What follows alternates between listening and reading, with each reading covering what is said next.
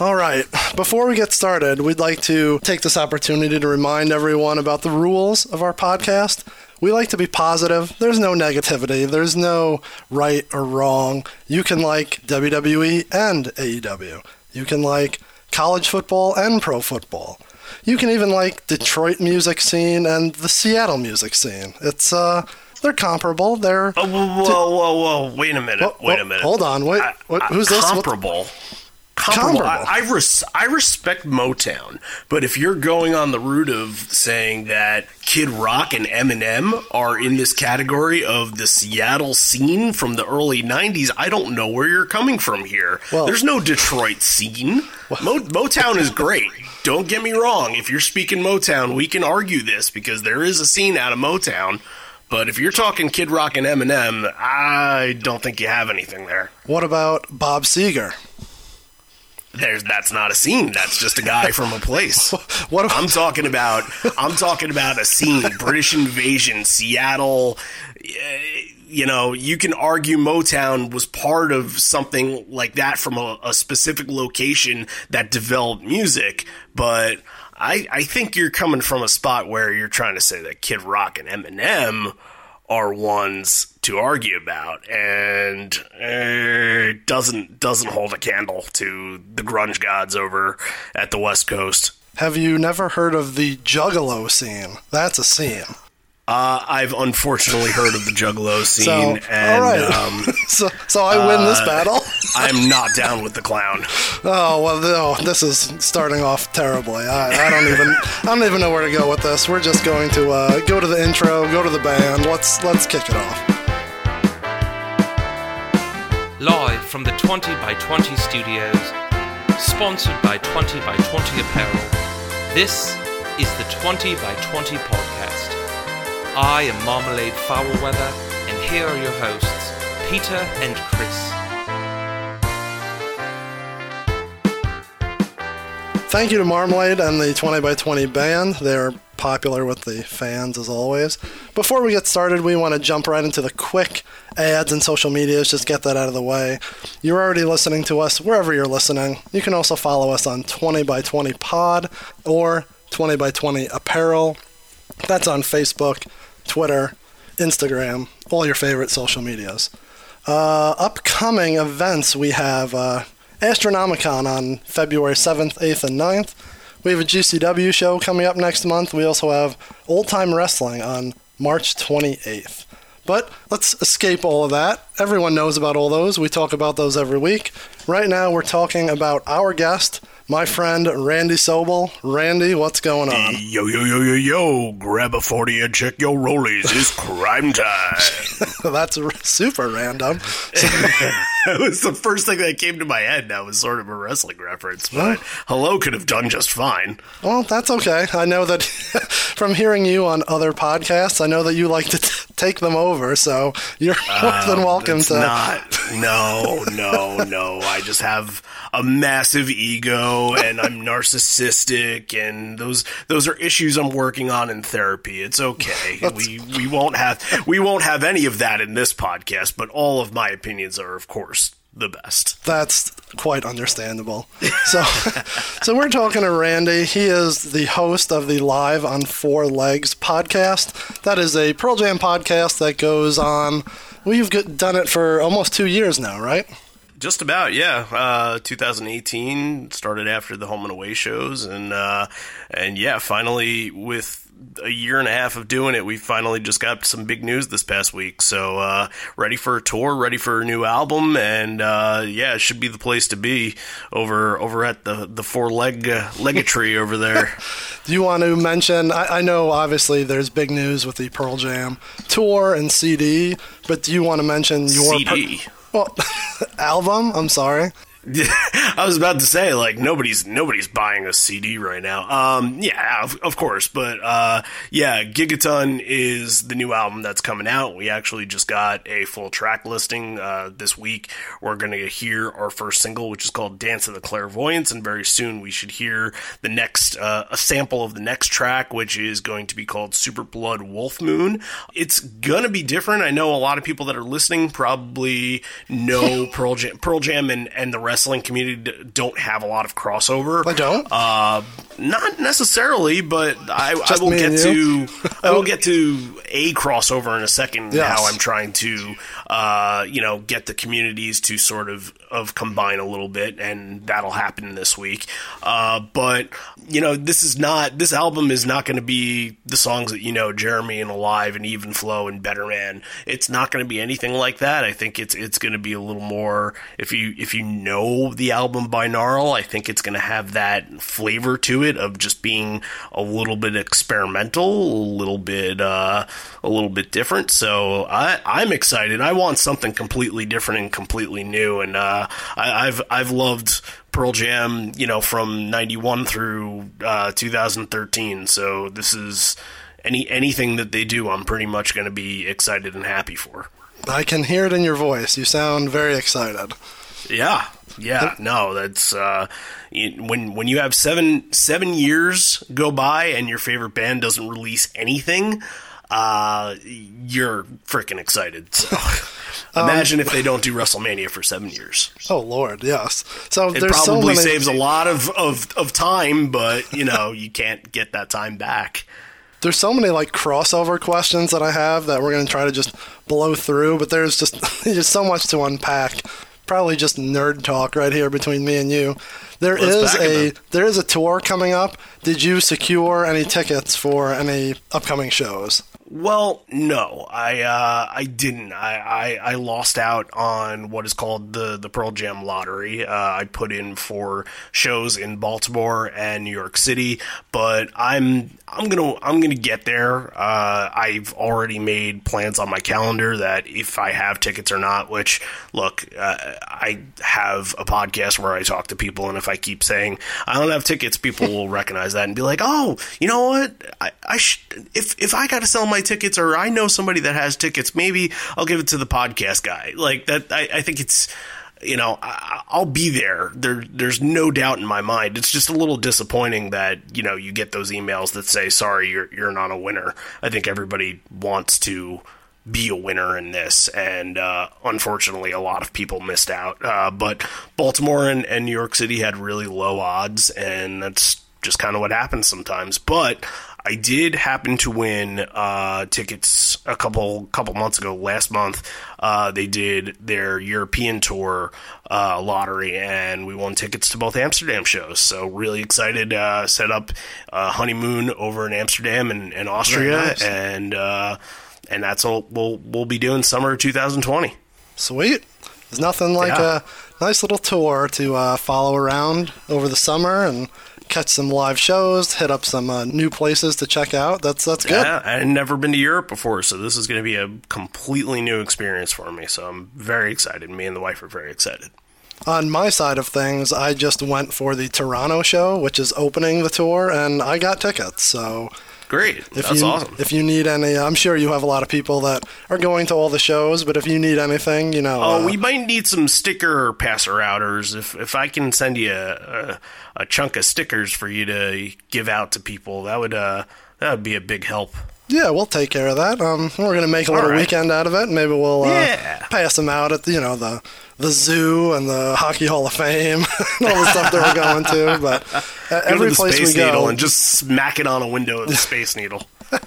we always try to. Uh, Not Space Needle. I'm sorry, CN Tower. Yeah.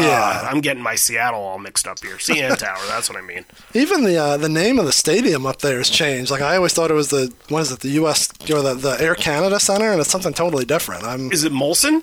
maybe Or- I, I can't I can't keep track. Like I'm still a Tiger Yeah. Stadium, you know, a Yeah. Comiskey. Like I, I'm Right. Joe Louis Arena. Everything's old stadium names to me. So it, it took me it took me until the Mets got good for me to actually be like, okay, I'm calling this Citi now. This actually makes sense to call. I, I called it Shea for about ten years though. oh yeah, I would because too. I, that's just you know I think a lot of the one where I see it the most is uh, because it's the same stadium is uh, people that are Indians fans calling Progressive Field now, uh, still calling it the Jake. Yeah. they refuse to let go of the Jake. It was one or two things in between that too. I, I can't keep track. It's it's Oh my Too god! hard. Don't even like the Giants ballpark. That's been eight different Pac Bell and AT and T Stadium. It's been like eight different names. Uh, even um, the Mariners just changed theirs. Uh, uh, Pearl Jam played there uh, in 2018. It was called Safeco, and and those were known as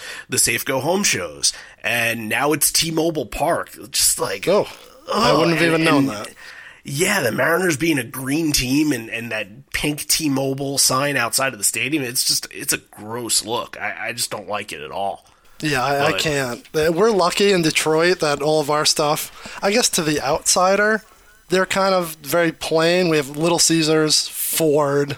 Uh, That's not you know, yeah, that's not offensive. But- but it's not like the, it's uh, branding, but Yeah, it's not like in the Rhode Island that has like the Yum Yum Donuts KFC Nonsense Center. Yeah. Like I, I'm, I Yeah. can't do that, but yeah. The, I can Prov- handle- Providence. we can, we're okay with Comerica, Ford, and Little Caesars, the the old pizza box. So Right. What What's you um?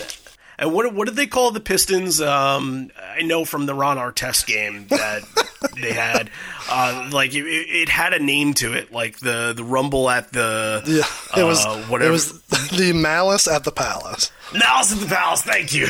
That's right. That's right. That's a dark day. Although a funny Yeah. day, but they are now playing at Little Caesars. They don't play at the Palace anymore. So oh, okay. I, I actually didn't know that. Yeah, because I know that. Um, yeah, they didn't play at Joe Louis. That was just the Red Wings. Correct. what was it? Auburn Hills. correct, about uh, 45 minutes north of the city. And if I know my stadiums. If I'm ever on your podcast, we can talk about the Pearl Jam show there that I saw at the Palace. So we'll Do it up. we'll dig into that a little later, a little off-air why not? conversation. As my dog is licking the carpet nonsense. Stop it, Jesus. so you mentioned obviously a, a little bit of New York sports in there. You're from New York. You're not from Seattle, even though you're a I'm giant not. fan. Um, Right. I'm also originally from New York. Um, been in Detroit for 30 years, but I'm sure we're on the we're on the same wavelength. We like the Yankees, we like the Giants, right? Like we're on the same team here. Um, you said like the two opposite teams that I don't root for. Yeah. Uh, no, I'm I'm a I'm a Mets guy. I uh, I'm not really into the NFL much anymore, but I grew up a Jets fan. Oh, I'm sorry. Uh, and I, I don't care about the Jets anymore. They don't give me a reason to care about them, so I, I've sort of let them go. And and I did grow up on Long Island, but uh, I grew up a Rangers fan. Um, nice. Kind of, you know, kind of hard to grow up in that era and you know when you see the Islanders and they they they stunk in the 90s and they had the Oh, yeah. fisherman jersey Brutal. and the the Rangers won the Stanley Cup and it was like the biggest thing in this state that's happened that had happened in, in New York sports in years and years and years. And, you know, to be a seven year old and be on that wave, you're just like, ah, I'm going to love this team the rest of my life. And thankfully, you know, sports wise, I've, uh, I've been to some, I, I had Rangers season tickets for a while and, uh, I got to go and see them clinch to go to the, to the Stanley Cup. They won the Eastern Conference Finals a couple years back against the Canadiens. So I'm a huge Rangers and Mets fan. That's for sure. And in that era, you might as well have been a Devils fan instead of an Islanders fan. I mean, Oh God, no! With the trap. Oh, Hey. no way. Jesus, George, sit down. The dog wanted to uh, chime in and said that he's a big Martin Brodeur and uh, Scott Stevens oh fan. So Uncle Dad. I think that's what he was saying. So I think I Yeah. think I might have to explain what, what Uncle Dad is. That that Marty Brodeur fucked his. Jesus Christ. sorry, We're- I'm we're gonna- sorry. the first is this a PG podcast or what? First bleep of the episode. Come on, we're gonna have to take that right out. Man, I'm sorry. All right, we won't talk about Uncle Daddy then. We'll just get right into kinda- wrestling. We're Yeah. we're here about wrestling. We're not here as much as nonsense. We talk about sports and music and just anything that comes to mind. We're here to talk professional wrestling. So Pro wrestling. Randy is a big fan of the pro wrestling. Uh, growing up in the New York area, did you have any, uh, you know, local ties? Did you see like live shows? Anything good at Madison Square Garden? Where did you start with your love for the the, the sport of kings, professional wrestling? To be perfectly honest with you, I have never seen a wrestling event in Madison Square Garden. Oh, I've seen- Lord. I've seen everything else, and you know, at this point, like, yeah, they did Raw and SmackDown there a couple months ago, and I considered going. It was just, it was a weird time. It was around my wedding, so I, I it just, it wasn't placed well. But they don't, they're not going to do pay per views there again.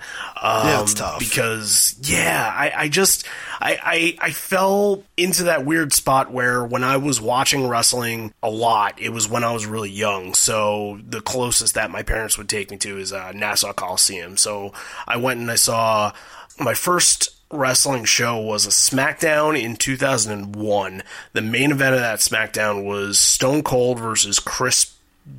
I don't. I, can I say his name? Hey, there's nothing wrong. Am I, am I allowed to say his name? to Chris be- Benoit. to be perfectly honest, we had a Hall of Fame episode last year where we all picked who should go in the Hall of Fame, and I simply said Chris Benoit. He would be Well- my my number one who should be in due there. to you know due to accolades sure but you know I, that's some pretty bad press right there Well, you- uh, but yeah no uh, I, I don't remember much of that show i don't think anything of note happened what i do remember though is i remember that at the time i was a huge foley fan and foley was the commissioner and foley being from long island Oh yeah, that's huge. He wasn't even he wasn't even at the show oh, I was waiting for that Foley hometown pop, Yeah. and I nothing. He, I think they did a because this is when SmackDown was being taped on Tuesdays to air on Thursdays, and I think they did like a backstage segment with him that we didn't see in the arena where I, like Foley. It was in that time where they were turning over the commissionership to uh, to Regal. And I think this was like an episode where Foley was about to be fired, or like maybe the next episode of Raw he was fired. So he didn't he didn't come out and get his pop or anything like that. It, it was really disappointing, and it actually wasn't until 2016 that I ever even saw Foley on the live stage, and it was when he be he was general manager of, of the Raw team, uh, and I, I was I was thankful to see the uh, the the draft uh, that was in Worcester. Not the original draft, but the one that marked this current brand Correct. split when Right, right. uh, Balor got drafted to Raw and uh, and SmackDown. I, SmackDown had a really shit draft. uh, they drafted like Orton, Cena, and Ziggler, and and I, I was just so appalled because I was really ready for SmackDown to be something different. And you know, Owens and Zayn and those guys that I thought were going to be featured on SmackDown all went to Raw and, and got buried. So and then two weeks later, they were all just on each other's show, and it didn't matter anyway. So uh, Actually, no. They they for like two years they they did a pretty good job of of not you know not intertwining the shows, and then it was until the stupid ass wild card thing That's that bad. you know. yeah, I mean, it was funny for a minute until literally on screen they're like. Is it four people? No, I think it's five. I don't know. It's just they just really openly right, admitted really that they didn't know what they were doing. The first day they said three, and then four showed up. I remember counting it for like the first two weeks, and then you know, like Elias, Elias showed up with Shane McMahon, but that didn't count because it's Shane McMahon and he was associated. with Like I don't. I, it's not even. We don't even have to get into that stuff. Yeah, we live in a It's very a weird complete time. mess. This is not but good. going back to like hometown stuff, yeah, like I, I used to see a lot of uh, lo- local wrestling shows. There was a promotion called uh, USA Pro, and that was where a lot of people were getting their start, but it was kind of some people were starting to that were on the decline were were in there. Like uh, I saw Bam Bam Bigelow in his last years uh, Chris Candido. I probably saw Chris Candido's last match he, he must have died in like 2002 2003 I, I I must have saw one of his like final matches because I I just remember that news hitting and being like I literally saw him weeks ago who else did I see? Uh, like Snuka was there. Uh, uh, what's his name? Uh, Balls Mahoney. Oh, like yeah, a yeah. lot of old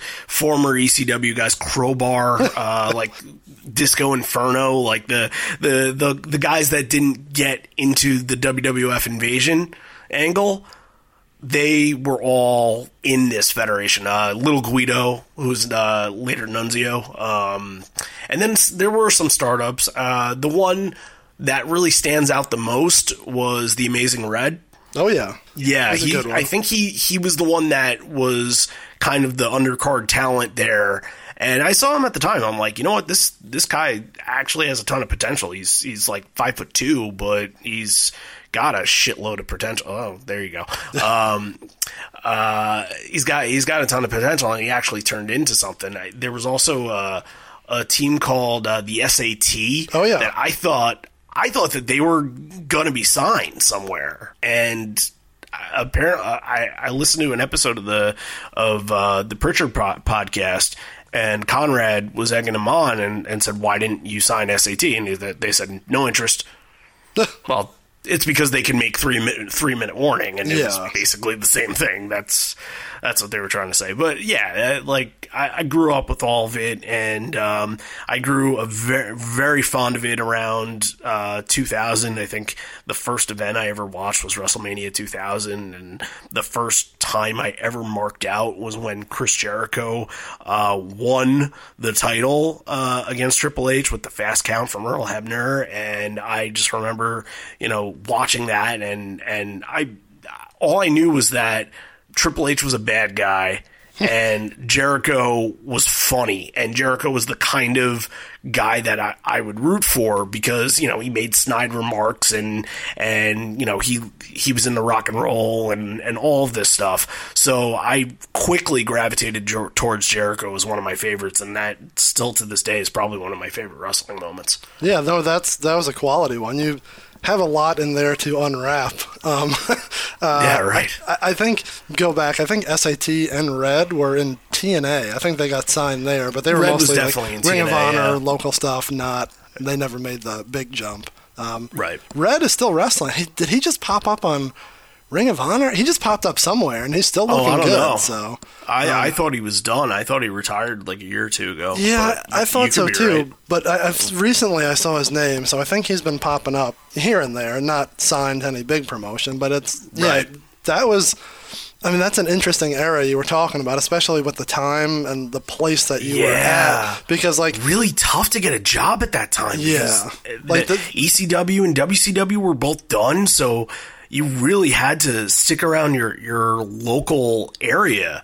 You know, the, the guys that I, I was thankful to be around in New York, where it was a, a territory where uh, you could get guys that were from ECW um, because uh, Balls Mahoney lived in New Jersey and Little Guido lived in Brooklyn. Um, you know, you did get guys like that. Uh, Mikey Whipwreck lived on Long Island. You know, um, Roadkill, I think, was uh, uh, Philadelphia, if I'm not mistaken. If if you're a wrestling fan and you want to go see local wrestling shows in the Midwest somewhere, I don't think that you have these guys that are traveling to even like a Chicago to go and perform a show because the money and the travel money is not there. It's not like the indies are now where there's money to go around. It just it wasn't the same. yeah, at that time, like you're talking 2001, two, like you were getting the influx of WCW and ECW, whereas Yeah. like even a couple years before that, you're looking Midwest, and you were talking like Greg Valentine and Tito and Haku, Oh, like yeah, people that are and- like way. You're you're saying your guys are beyond their prime. They were just beyond their contract. Like our Right. indie scene of like the late '90s, early 2000s was like. You know, the people who were 60 years old just trying to catch a paycheck. So Yeah, that that's was- like if Bret Hart were to wrestle today. yeah, that's not Yeah, what people want to see, but they No, go and they pay for it. They want to, so someone Right. does. But the indie scene is good for an totally different. Different scene now, which is good, I suppose. Um, Yeah. are you all WWE, or do you watch AEW, TNA, Ring of Honor? You know, wh- where's it's- your it's- where's your you know focus lie? My, it, it's like it's eighty-five to ninety percent WWE. Um, when AEW started, I said, okay, let's dip into this. Let's let's not let's not make this a ratings war type thing where I'm I'm going back and forth, and if I'm not interested in NXT, I'm I'm heading over to AEW. I record AEW every week. Um, the problem was after a while. I just couldn't find the time. like too much. I- There's too much wrestling. a yeah, you spend a lot of time watching wrestling, and you when you don't have anything to watch and you're thinking about what to watch, the last thing on my mind is, hey, what wrestling show haven't I watched in a while? And look, I love Mox. And I love what they're doing with the uh, the angle, uh, with the inner circle and stuff like that. But I just I can't I can't make it there. I, I you know, I, I'm I'm invested, and sadly, I'm I'm invested in stuff in Raw and SmackDown that I just don't want to be invested in. Yeah, I'm sorry. And, yeah, but honestly, to me, the first like AEW was interesting, but it wasn't enough for me to be like, all right, I'm completely sold.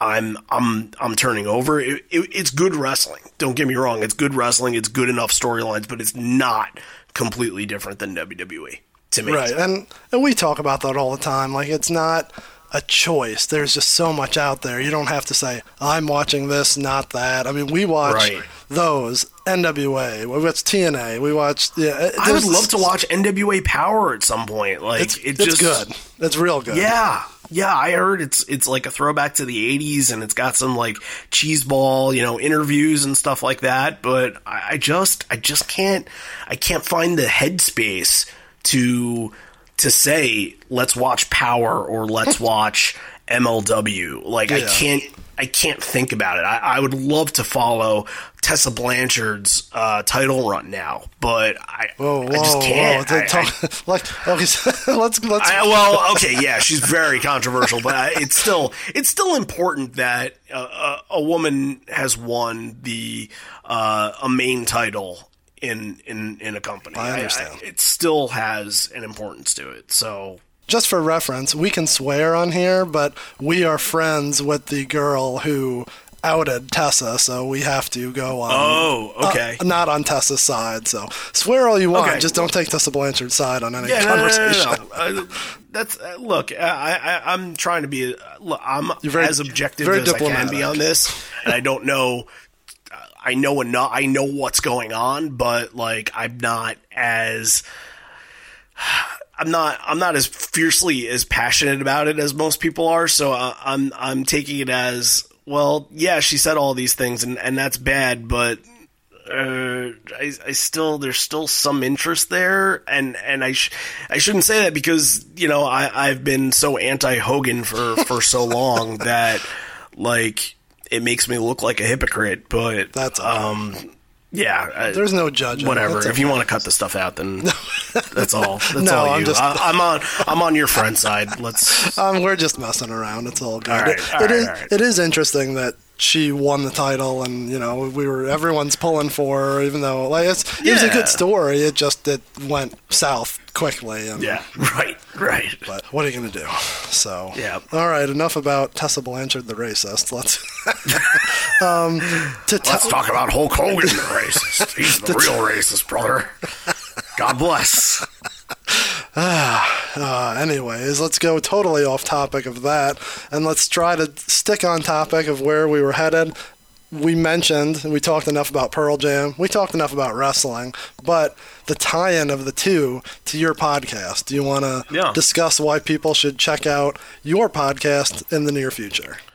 Yeah, well, this week, I don't know when you're airing this episode, but um, we actually just released an interview with, and this is a pretty hot commodity right now because he's in the dirt sheets and he's being talked about. But months ago, I reached out to him because there was a mailbag uh, from the Edge and Christian podcast, and I kept missing the mailbag, and I kept saying, Jesus, I, I really want to ask Edge about Pearl Jam because I've seen him. He wears the shirts on on his show, and every now and again he'll bring up some kind of reference on the podcast, and I'm just like, I, I need to ask Edge something about Pearl Jam. From there. This was on the the Live on Four Legs Twitter account. He followed us, Nice. and I decided I'm like, you know what? I'm gonna shoot him a DM. Just like, hey, look, you're a Pearl Jam fan, and and you know the the point of our show is to talk about Pearl Jam fans and, and their experience with the band and their experience going to shows. Is this something that you'd want to talk about? And he was so just excited to to even you know that that he was even being offered that that he said yeah like I get offered a lot of podcasts but this is this is something I absolutely it, I've never been asked to do before. So yes let's talk let's talk about Pearl Jam. And uh, we released uh, an hour episode and you know he talks a lot about you know where he was when he first heard them and and what he you know the growing up with them. And it's really it's interesting stuff because I, you know if you're not a music person i think a lot of people don't understand that like music holds such a significant role in people's lives that they can go back to certain moments and feel a certain way uh, when they hear a certain song. They can you know if you hear I don't know, a song like "Given to Fly," uh, you can remember the, where you were the first time that you heard it. Um, it. It's such a unique thing that not a lot of bands have that. You know, there there are a lot of bands that have hits, and people get really revved up about the hits. But when it comes to somebody like dive, like Pearl Jam. yeah it just it has this this sort of it takes on this own character this own feeling and and he talks about it a lot just like how it's gotten him and he's grown with the band through his life like being very young you know. Obviously when they came out of the grunge scene in Seattle they had this very this angry tone to them songs like leash and even flow had like this you know youth angst anthem vibe to him. And then when you grow and Ed gets older and he's talking about subjects that pull at your heartstrings a little more you know what if I were to leave my family? What if what if I were to lose everything I had? Then you know that's sort of where your mental space is when you get older. So you know it, it's not like you know, a Motley Crue when they go back on tour after 20 years. Whoa, whoa, wait a minute here. No, Uh, no uh, no, the Motley I'm giving you a good example. Uh, like they're not going and they're they're not saying like, man, uh, uh, they're not writing songs that are like, man, I, I really wish that we we didn't like. Uh, maybe that's a bad example. Uh, they're they're not giving you like this like sense of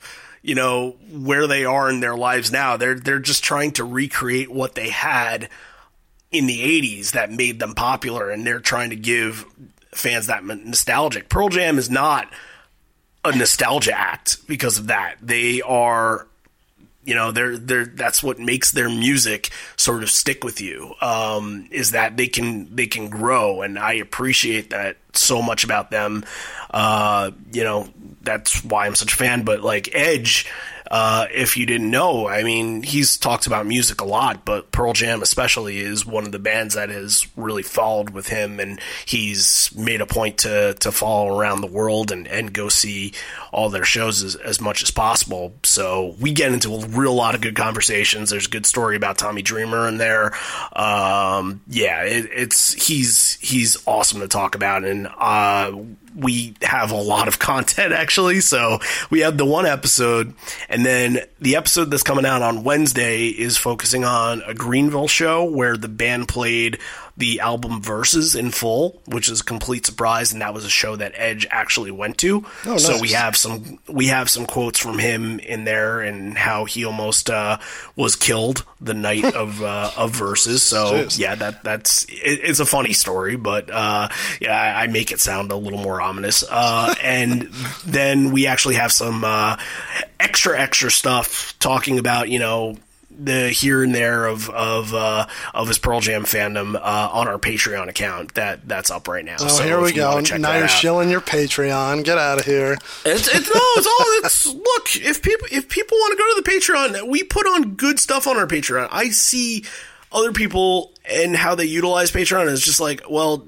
well, donate, and and we're doing this, so donate. And we're like, well, if you're gonna donate, we're gonna like give you way more than you should expect. And we don't do tiers or anything like that. So you know a dollar a month gets you everything that's in our catalog. And it kind of we've built a community through a community. So it's i'm not saying to be a patron know, I i'm not telling you to be a patron but i'm saying if that's stuff that you crave if you crave you know more more of edge then you know, and, and if you want to cancel your service after putting in a dollar a month just to listen to Edge, go for it. Uh, you know, I, I appreciate that donation because that helps us uh, do all, all, of our promotion this upcoming tour, which is going to be a ton of stuff. So you know, like that's that's basically why we're trying to do it. We do it to even give back to the fan base even more. So there's a lot of stuff. That's my ultimate. Ultimately, there's a lot of stuff out there. Uh, that we have talking to Edge and and you know talking about Pearl Jam and with Edge, and and even I'll even hint you to this. Oh, nice. In the in the Edge episode, there's probably dirt sheet shit going around right now, talking about what's in this episode and and some of his quotes. So right. if you're if you're following up, that's uh, and what's going on and and some of the things that have been saying about Edge, you may want to listen probably about a half hour into the episode because. Uh, he'll uh, he'll address things. Let's just put it that way. All right, little little teaser, as we like to call it. Little teaser. Mm-hmm. so we will check that out. I'll uh, I'll put a link to that on our social media and in the show notes, so everyone can check out the live on four legs with Edge when that comes out later this week. So that is part of the reason why we had Randy here because there was a nice little tie-in with his podcast and wrestling, not just his normal love for wrestling, but you know there was a, it, a, nice, it nice both worked out, yeah. So it all worked out. People, I don't think we ever talked about, but uh, on our podcast, but we were supposed to do this episode last year. So. We so yep, I'll, I'll, tie everyone up uh, a nice little bow here. Um, we are talking, if you haven't noticed, about because we haven't said it yet, but you've probably read it in the show notes that we are talking about the Royal Rumble because we we are in Rumble season. Randy here is, as you can tell, passionate about everything that he likes, whether it's sports, wrestling, music. We call it nonsense. We call it nerding out. We we have a bunch of words for it with us, but uh, it's stuff you can't really get a career off of.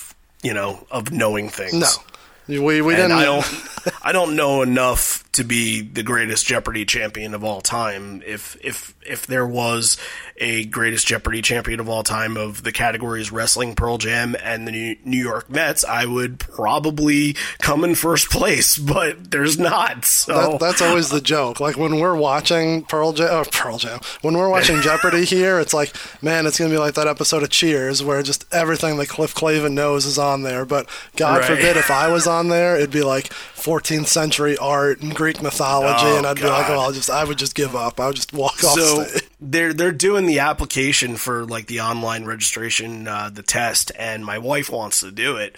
And there's some categories that she's really really good in. She's good at literature. She's good at Broadway. Um, uh, and but there's some that she just can't you know the geog some of the geography questions like world geography she's just like i have no idea religion nothing and I'm, I'm like if you get on the show, you're going to get everything that you're not going to know because that's just what happens. Yeah, luck of the draw. It's terrible. Right. I, it's not going to be like that. Um, they had a category a couple weeks ago that was the WWE Slammy Awards. Yeah. and the whole board is is already been empty, so they answer every single other, question from every category, and there's just one row, the WWE Slammy Awards, that have all of the answers that are still there to answer, and half of them, eh, I mean, they're mostly stuff like, hey, this uh, this superstar named Dwayne Johnson, uh, you yeah, know, they, shit, they make it shit easy. like that. Yeah, exactly. It was like they're they're pretty much uh, they're easy stuff for for us and wrestling fans, but for them, they're they're just like, what? I, I, I don't know what, what band performed at WrestleMania on this year, and I don't know that that Donald Trump got stunned by Stone Cold. like they, they don't know that stuff. So right right here in Detroit, WrestleMania 23. That's right. We saw that's the president. Right. Good, good tie-in. Yeah, it wasn't then, but yeah. There's a. I guess the second rule of the podcast is no politics, and we know your side. I, it wasn't. Yeah, no, it wasn't. I, that wasn't really a political thing. That yeah, was just a uh, a knowledge thing. So yeah, I'm not. well, that that's that's the end of that conversation. we have a this little spoiler alert. We have a political uh, opportunity to talk, uh, have a good episode here in a couple months. And Oh, we'll, oh uh, no. it's going to be funny. It's not going to be, uh, you know, serious, but we're right. as soon as we thought of it, we're like, man, that's going to be real good. So a little teaser for us for coming up, but we like to Good tease a lot of that. things, but we never do them. It's all Good good. luck with that, and hopefully no bloodshed. Yes. So, as we said, we are here talking about the Royal Rumble. So, the Rumble's coming up next weekend as you're listening to this. And uh, Randy has gone on. Uh, last year he did it, and then he's updated it after last year's Rumble.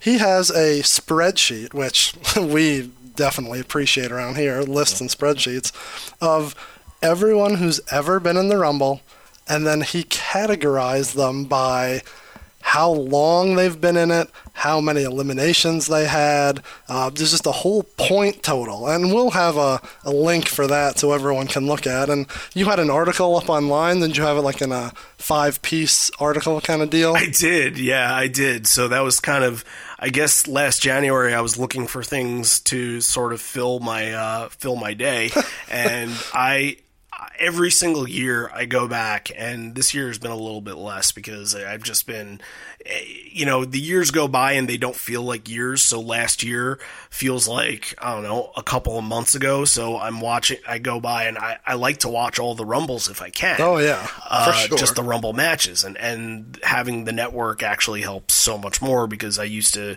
I used to go out and try and dig on YouTube and things like that and you'd get half of the rumble or you'd get just you know a piece of Austin winning or something like that but like thank you know WWE Network say what you want about it, but it's been uh, a game changer, for sure. It absolutely is. So uh, I go back and I try to watch every Rumble, and I just kind of look for things and I look for moments, and I try to I try to watch and and see if I because I've watched every single Rumble since probably 2001 uh, live at least, and I try to go back and I say like from historical significance, like how important is this was this to this year? You know you go back and you look at something like 2011 and the 40 man rumble that alberto del rio wins and you're thinking now like ooh that was such a missed opportunity. You could have done you know cm punk could have won that with uh, the, the nexus uh, you could have you could have given the opportunity to a young Daniel Bryan or or even you know just just towing the line and just giving it to Cena that year would have been okay in retrospect, but that to me at the time it was a cool rumble because it was it was 40 it was 40 men and you had a couple of real big surprises with Booker T and Diesel not even Kevin Nash but Diesel. And I watched that rumble now I'm like this is flat. This is just you get all the guys that come out in that middle chunk there that just get eliminated by the Nexus, and and that's basically what they're using most of the time for the Rumble match to be. I just it's a flat, flat match, and then they do the like the jokey shit with uh with Hornswoggle, and I'm I'm not. I'm not into that one. I, I go back and I don't have very fond memories of of the 2011, but then there are some that really do stand the test of time. You go back and, and even, you know, it's been four years now. Um, I'll, I'll go back and I'll watch 2016 just to see the AJ Styles reaction. And I remember at the time, you know, I try, Rumble's really hard. It's, it's a really hard event to do this, but I try to, to not have mark out moments where I'm just I get up off the couch and I say, "Oh my god!" But like the AJ Styles one was absolutely that. Uh, I was so excited to see Styles in there, Yeah. and you know, I don't even. Um, is there a moment uh, in Rumble history that was even like that? I mean, obviously everyone has those throughout their life of watching, but like in Well- the actual match, that's that's pretty high up there. Yeah, I mean, the one that is kind of equivalent to that would be Vader's debut in the 96 Rumble, but that obviously the internet not being with rumors and, and stuff like that, there was nothing swirling at the time. I think they were teasing stuff on television, and I think they were teasing that Vader was gonna be in it, and it had a big feel to it, but it had sort of a you know, I think retrospect, you think of Vader's WWF career, and it was really non-existent. You know, it, yeah, like he had the shot, he had the chance where they were going to put the title on him against Michaels, and then they changed it to Sid, and you know he really lost favor, and I, I, I, he wasn't having very good matches, and he was towards the end of his career. And it wasn't the mastodon like WCW and New Japan had, and it just it, it fell flat. But you look at this Styles four years later, and you're like, AJ Styles is a legitimate WWE star. You know, Yeah, he's one launching he had pad that actually worked. sure, yeah, and and I, he didn't even have that great of a 2016. He won he won the title when he went to SmackDown, but like his first feud was with Jericho, and that was kind of you know I think people didn't really enjoy that he lost to Jericho at WrestleMania. I think people were a little upset about that, but you look you look back at some of those moments and when you see like up and coming star versus veteran, like a Jericho versus Michaels uh, from 2003, the the veteran usually wins that match. Yeah, that's So- kind of like your uh, not your initiation in, but you can't just come in and, and light the world on fire. You know, they they, they right, put you through a little bit of the ringer. That that goes with everyone. Right, and I and I think that Vince wasn't necessarily sold on AJ Styles being a main eventer really early on. I think that he liked him for that sort of you know upper mid card. I, I I think he wanted him to be where like Ricochet is now, but there's so many like he's he's so much more talented than that Everyone. section. Yeah, you couldn't- you couldn't and he has, it. And he has a great personality too. I, like he's he's really good, much better on the microphone than uh, than people expected him to be in WWE, and they've given him opportunities where he's been able to be successful and either get the crowd on his side or get the crowd to be against him. Uh, it's really hard when you have a guy like Styles who everybody cheers for and they pop for when he comes out, and then he, you know, when he's with the OC now, he's obviously healing, and this is this is the AJ Styles that I like here. This Oh, is yeah. the type of AJ Styles that that's best. He he makes the crowd turn on him, and it's a very very tough talent to to to have. Um, you know, uh, Rusev doesn't have that talent. I'll tell you. No, Well, he doesn't. Rusev is He's- saddled with he's the worst. So likable. he's so likable that people just gravitate towards him, and he, he can say, "Oh, you're not allowed to celebrate Rusev Day," and people will be like, "Yes, yes, we're not allowed to celebrate Rusev Day. You're right. This is that's awesome."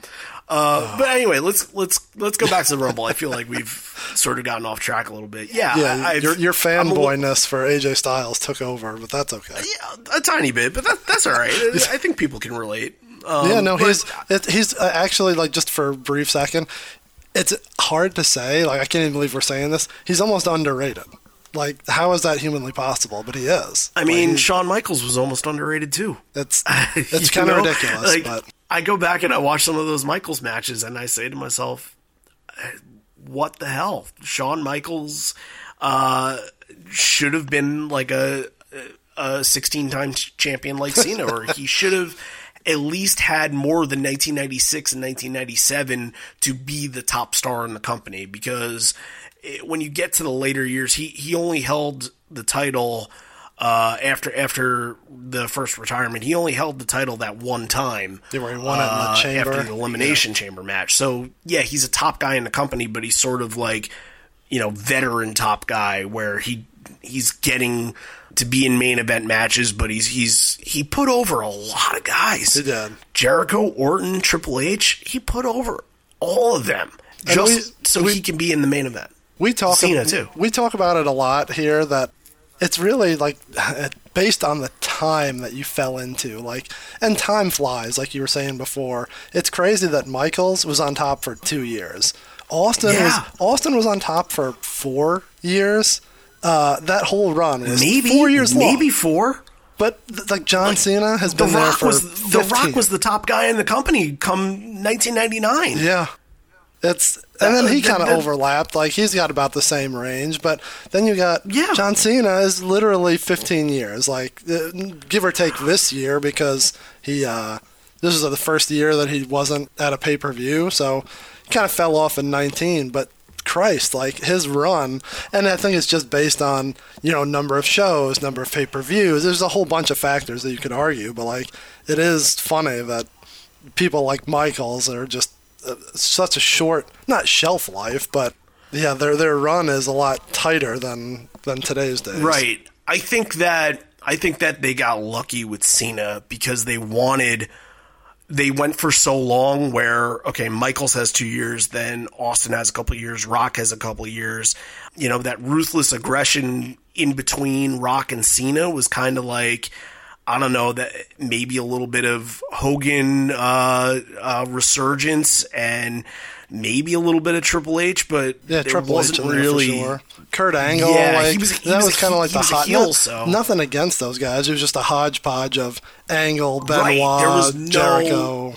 Right, and then you have, uh, and a perfect tie-in is that 2005 Rumble. I, I that has so much significance for so many different reasons because, and overall for being a Rumble, it's an it's an okay Rumble.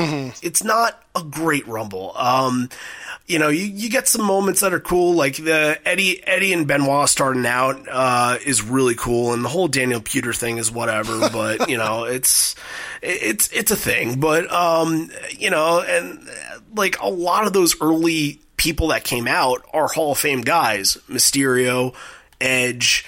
Uh, had an early appearance in that match. Um, Jericho had an early appearance in that match, and they do a whole thing with uh, Booker T. I think came out pretty early, uh, and they do a whole thing with Muhammad Hassan because he's a terrorist. Everybody has to throw him out of the ring. So, Yeah. um, but it's like it's not a great match. It it has guys that you aren't going to remember. Your Luther Reigns Yeah. and Mark, I'm looking at it Mark right now. There is some Kenzo funny- Suzuki. Jonathan Coachman, for Christ's sake. Oh God, Coach! I, I I know Coach personally, and uh, he's he's all right. This is vastly off topic. We'll tie it back in a second. You worked for ESPN, right? I did, yeah. Is that where your there Jonathan for- Coachman tie comes in, or was that? Yeah, yeah. So I got to know him when I worked for a show called the Russillo and Kanell Show. Um, whenever Russillo or Kanell would be off, one of the first go tos off the bench, actually, there were a couple. Um, one of them was Jonathan Rosenberg. Who we've seen on WWE television before. He's not lately, uh, which is upsetting because he's such a he's such a good dude. Uh, I can't say enough about him, and um, you know, even outside, like I. I, I saw him at a bar after a takeover. I, I want to say one of the Brooklyn takeovers. I went to a bar to watch Conor, Conor McGregor fight, and he was there with uh, the guys that he does um, the ESPN podcast with. And I went up to him. I'm like, "Hey, dude, what's going on?" And he's like, "Oh crap, I know you!" Like he like didn't know my name, but he recognized me. He gave me a big hug, and unfortunately, like 20 people were coming up to him to try to get autographs, and like I wanted to like say hi and chat with him for a couple minutes, but I'm just like, dude, you you you hang out with your fans. I'll I'll see you at Yeah. work, you know. Uh, but he's like he was really he was a really really good dude. Um, uh, but him and Coach would be sort of the replacement guys on the Russillo and Kanell show, and that's where I got to know them. And from there, uh, you know, there was a guy, he works for WWE now, his name is Ashok Moore, and he was producing all of those WWE interview segments that they did on Sports Center with Coach. Oh, gotcha. Uh, I want to say around like 2016, 2017. So a couple of those interviews, I actually got to be in studio to produce. Uh, so I produced the Alexa Bliss one, and I did the American Alpha one. So those were those were cool. Like I got to uh, I got to talk to that like you know over headset. I got to talk to them a little bit. So you know just kind of you know making sure that the segment is going in the right direction. And Coach knew what he was doing the whole time. Coach has his his his deal, but you know it, it, just it was just cool because I, I knew that my fa- my other fandoms uh, weren't necessarily, um, you know, my hockey fandom with ESPN wasn't necessarily getting fulfilled there. So to have a WWE tie, I wanted to jump on as many uh, WWE things as, as possible, and uh, there there wasn't much. And I think now it's kind of you know the coverage has kind of fizzled out a little Yeah, bit. it was but- huge for like that little bit, and then it just. Yeah, like? bl- that- I don't even without looking at the time frame. Just again, something that we always talk about. WrestleMania 33, WrestleMania 33, WrestleMania 32, like that that whole time, like I was tr- I was really trying to get involved with it. Um, was that but, really yeah. just based on the era of Ronda Rousey and Brock Lesnar?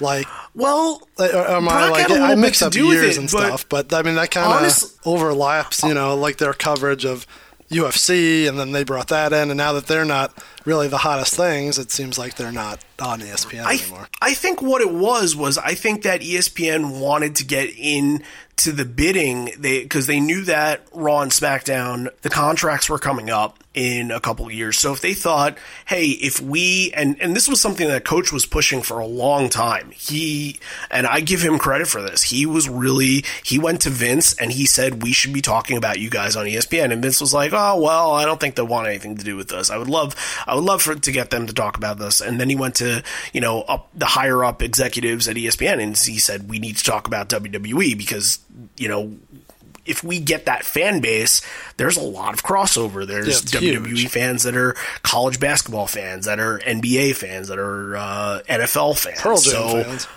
uh, me, but okay. uh, um, he he was right, but I, I think the whole idea was to try to you know sort of get the coverage or enough coverage where they could be in the conversation once the contracts came up, and then last year I think.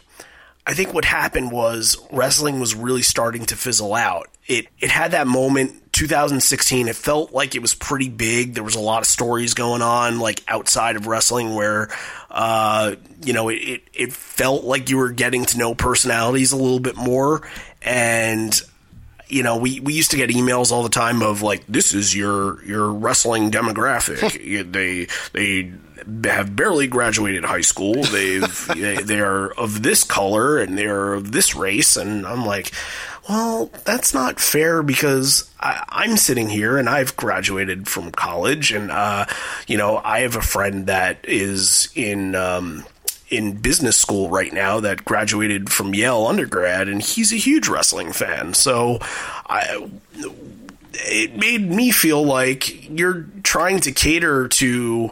You should be catering to everybody with this, and not catering to you know your specific uh, demographics. Uh, and I, I didn't like how they were doing that, uh, but you know 2016 2017 i think they were really trying for it and I, I put the blame on wwe for not staying interesting i really do Yeah, that's a whole nother talk about a whole nother topic of conversation. no Jeez. i'm serious though like how many times has- have they just shot themselves in the foot with with even guys that are not going to be main eventers, but like the one thing I agree with Vince Russo on, literally one thing that I can agree with Vince Russo on is everybody that's on your roster, you have to involve in something or you have to relate to them or know something about Right. them. And to just- tie this into the Rumble, one of my favorite parts about watching the Rumble and old Rumble matches, if you get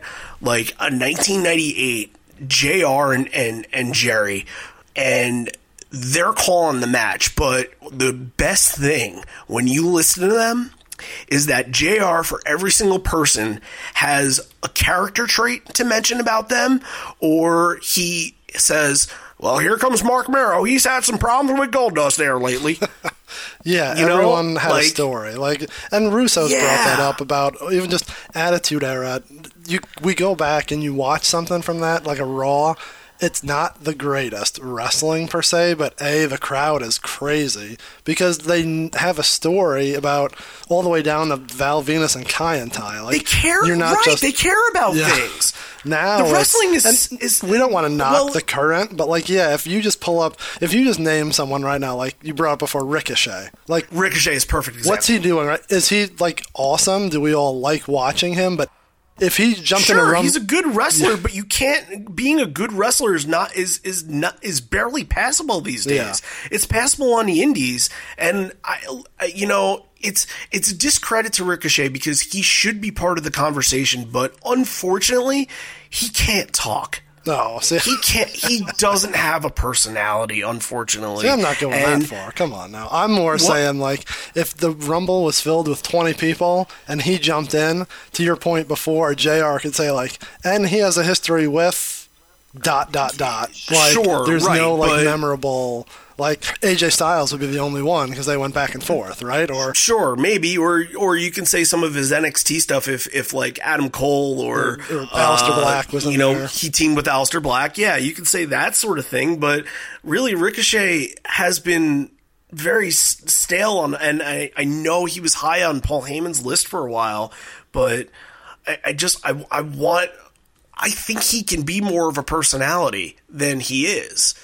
And then the old They've got to work out. They got to work Yeah. on him. They got to find what works for him, and and either it's like getting him a manager. I don't know, like put Stokely Hathaway with him, and I think he they Mm-hmm. frickin' go to the moon. But you know, do something with him to to to make what's actually interesting about him feel good because right now doing 450s off the top and you know and doing doing swantons and and doing topes like that's all great stuff and that's all really exciting but that doesn't get people to love you yeah. that just gets people to like watch you essentially Uh, no, I, I agree. you know where I'm There's a storytelling element that that's not there, and he can have a million great matches with a million great people, but it's not. I and like that goes back to how together. good AJ Styles is. Yeah. That AJ Styles has pretty much all of what Ricochet can have, but he is a, f- the, no pun intended, a phenomenal storyteller. So And you were saying like some good things to go back and see in Rumbles. We always joke about like no matter what year it is, you see Tito Santana and Rick Martel meeting in there, and it's like, oh, oh yeah, like that's a it's big great. deal. Or Jannetty and Michaels, like you always the, the Rumble is the time for old stories, even for two seconds to pop right. up, and it's like, wow, that's right. real I fun. I love that. I love that. I think I actually think that one of the biggest missed opportunities was in 2017 where Orton won the Rumble. The last two should have been Orton and Lesnar. yeah, and there's so many Because stories you Lesnar tell with beat him to a bloody pulp, and that that story never had any closure to it. no zero. And and grant, granted, the whole Lesnar and Goldberg thing, you needed to get that over, and I I, I get it. Ugh. Like I get it. I don't like it, but I get it. But think about them being the last two in the ring, and then Michael Cole could have been like, "Oh my god!" Yeah, remember the when? last time we saw? Like they don't think that way anymore. They They, just think like, "What are we doing right now? What what's going to look good on our television right now?" And then you know, like. I- I give them credit for things, you know, anytime that Kevin Owens and, and Sami Zayn are in the same room, it has that tension of they have some past history, but they fail to do it with others. You, you know, like, um, what story am I thinking of? Oh, you know what? I'm thinking of when Nakamura and Rusev teamed oh, last year. Yeah, literally they were feuding for like two or three pay-per-views. They you know they traded off the us continental title whatever title it was Yeah, because I, I just don't remember No at this remembers. point. That's okay. both of those both of those titles have become useless and I'm hoping that uh, Andrade can revive that because I, I love Andrade. I think he's he really is he's one that they should be Should be. focusing on for for that role. Andrade and Adam Cole are to me uh, in 2025 should be main eventing a, uh, a WrestleMania. Like and if and if they're not, it's it's a massive mistake. I'm sure And Under, on- Undertaker and uh, Cain Velasquez will be there, but that's okay. Yeah, right. exactly. Oh, you know what I said? You know what I've been saying? I, I've been saying, look, you have opportunities to do those matches. You can do them right in Saudi Arabia, Yeah. and it'll be perfect because, like, you could do Undertaker and, and Goldberg, or or Roman Reigns and Goldberg. I think that one has been like sort of hinted at. And if they do Roman Reigns and Goldberg in Saudi Arabia, I'm like, cool. Because first of all, I'm not going to watch it because I think the Saudi Arabia shows are are horrible, and uh, that's just my political take on Here it. we But go. you know, again, yeah, I'm not going to get that much further into that, but um, They're also on at like two in the morning or whatever. oppor- like we're not watching that. It's it's that opportunity. Yeah, it's that opportunity to have those shitty WrestleMania matches like the Lesnar versus Goldberg. That give That's what them they to should Saudi call it. Arabia because they will enjoy it. But give us at WrestleMania, give us AJ Styles versus Adam Cole because we will enjoy that. The tagline should just forever be "Crown Jewel," the shitty WrestleMania. exactly. God. Exactly. Well, they said bigger than WrestleMania. They've said that before. Yeah, Greatest Royal Rumble, the greatest Royal Rumble of all time. What is it going to be? Greatest Survivor Series? Fif- 15 men on each team. Uh, that- Walter gets eliminated first still. something that I was slightly disappointed with your list about is that there's no greatest Royal Rumble. You don't count that in your. I uh, didn't know. No. Uh, and I counted the first Royal Rumble, and um, the, which was twenty, and I counted the uh, the 2011, which was forty. No, to me, I'm very much a traditionalist, and I think that to me, it's about and and not every single Royal Rumble had this obviously, but it's about January and the road to WrestleMania. Oh, for sure. And it's about you know uh, who's gonna who's gonna win to to challenge uh, for the title at WrestleMania. Um, that to me is the traditional. Uh, I'm not saying the greatest Royal Rumble wasn't great. I'm just saying that it was kind of it was kind of a one off deal. It was you know it was sort of a made for TV special while these were. yeah, Um, it was the Star Wars Christmas special. Right. I, It's I, not part of the trilogy. I couldn't even tell you. So, Braun Strowman won. Was that? Did, did he? Yeah. And then that was one where Daniel Bryan was in it for forever and ever, right? Oh yeah, yeah. I think he came out number one, and I think he lasted until The like, second the to last, four. third to last. Like, Yeah, yeah. I think I think the last four were Braun, Big Cass, uh, Daniel Bryan, because that feud was going on, and I think Ke- I think Kevin Owens was was actually in the final sounds that, so. vaguely familiar. I can't say I watched it. Like we always joke about, you know, there's the Attitude Era and the Golden Era. The- this is the GIF Yeah. era. Like I watched that whole thing probably in GIF form on Twitter. That's a really good point. I, I, I like that because I've equated I've equated that to soccer and how people like soccer, but I don't know if people actually sit there and watch a whole soccer match. But boy, if you get a, a nice looking goal, it sure does look good on the internet. yeah. Well, I You have know? I have friends who watch entire soccer games, so they're, Okay, I, there are people. I, I know that. Yeah, I, it's not Right. Uh, you want to get back to this list though? oh, you mean I feel like we've done like a total of maybe six seconds of talking about it. Well, so that's explain? pretty much what we do on every episode. We divert right. into the nonsense. So, yeah, right, so we're you know usually it's, it's my job to uh, steer us back, but it's kind of hard to uh, rein you in over the phone. But that's okay. We just we we go into the abyss that we're you know everyone wants to hear about. So right. uh, so why don't why don't I go over some like some how the points Sure. are Ex- calculated? So explain this list because I just, as you're talking, I just keep looking at different stats, and I we love Yeah. lists. So like, just to go back, listeners to us know we often do a five count, so that's like our top five of whatever. Um, we just. Yeah. I'm always making lists. If it's like the movies I've seen, uh, this or that, favorite sports teams, favorite whatever. Oh, like, I'm, I'm the same way. You're, it's list- part of the nerdism, you know, like you can't get enough of something. So how do you fulfill that, uh, that urge, that urge to talk about something? And, and it's something that you can do with yourself. You don't need to make lists with friends to feel fulfilled. Uh, it's nice to, but I made this and I made this to to to write articles about it and to show people, but I did it because I I legitimately, I, you know, you can say that Stone Cold is the best Royal Rumble competitor of all time, but but let's prove it. Let's we let's the statistical proof. right, yeah, because he was only in six Rumbles. And, you know, you have guys out there like Jericho. Jericho was in 10. Um, Kane was in 19. Jesus Undertaker was in 11. Yeah. Like, and, and, you know, somebody further down the card, somebody like Ziggler, uh, if he's in the Rumble this year, that's his 12th That's if crazy. Kofi's in That's if Kofi's in the Rumble this year, it's his twelfth. If, if Miz is in the Rumble this year, that's his twelfth.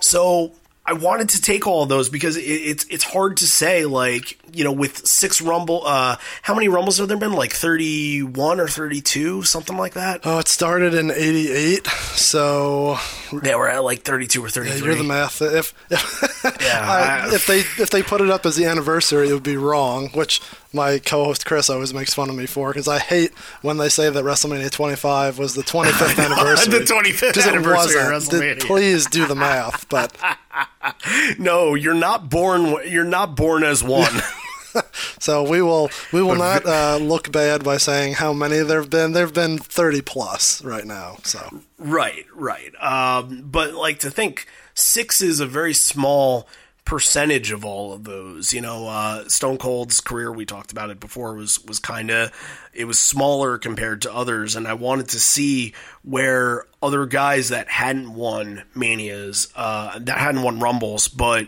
uh, a guy like Jericho is a really good example because he's not a powerhouse. He's most of his rumbles. If you look at his stats, so what I did was I put these in categories of where you would get points for elimination. You would get uh, half a point for every guy that you've eliminated. So I wanted to, uh, because there, look, I, I didn't want to heavily weight it towards guys like Kane because, you know, Kane would be number four on this list if it were one point per elimination because that's 43 points. Yeah. That's, it's so much. So half a point, and, and some of those you have to register are, you know, multi man eliminations where Kane and The Undertaker, Those are tough. Kane and Big Show. Yeah. Right. So, uh, and I just counted them all as, as one. Um, And- but and I also counted points. you don't want to discount the people who uh, hide under the radar just because you don't throw anyone out. Like you're being the road dog and you're just hiding under the bottom rope. Like right, that, right. that, that takes smarts. That's equally as important as just tossing It- 50 people and not winning. It So is, and it's you gotta weigh it and out. it's a and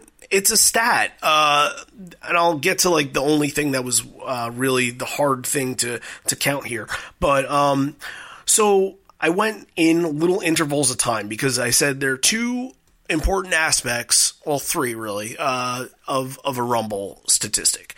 One is obvious; it's the win, and every win was three points. So Austin, right off the bat, has nine points. That's Uh, literally Michaels the most the important, I would say. I agree. Right, uh, uh, of course. So that's that's a huge statistic that's going to give you numbers no matter what.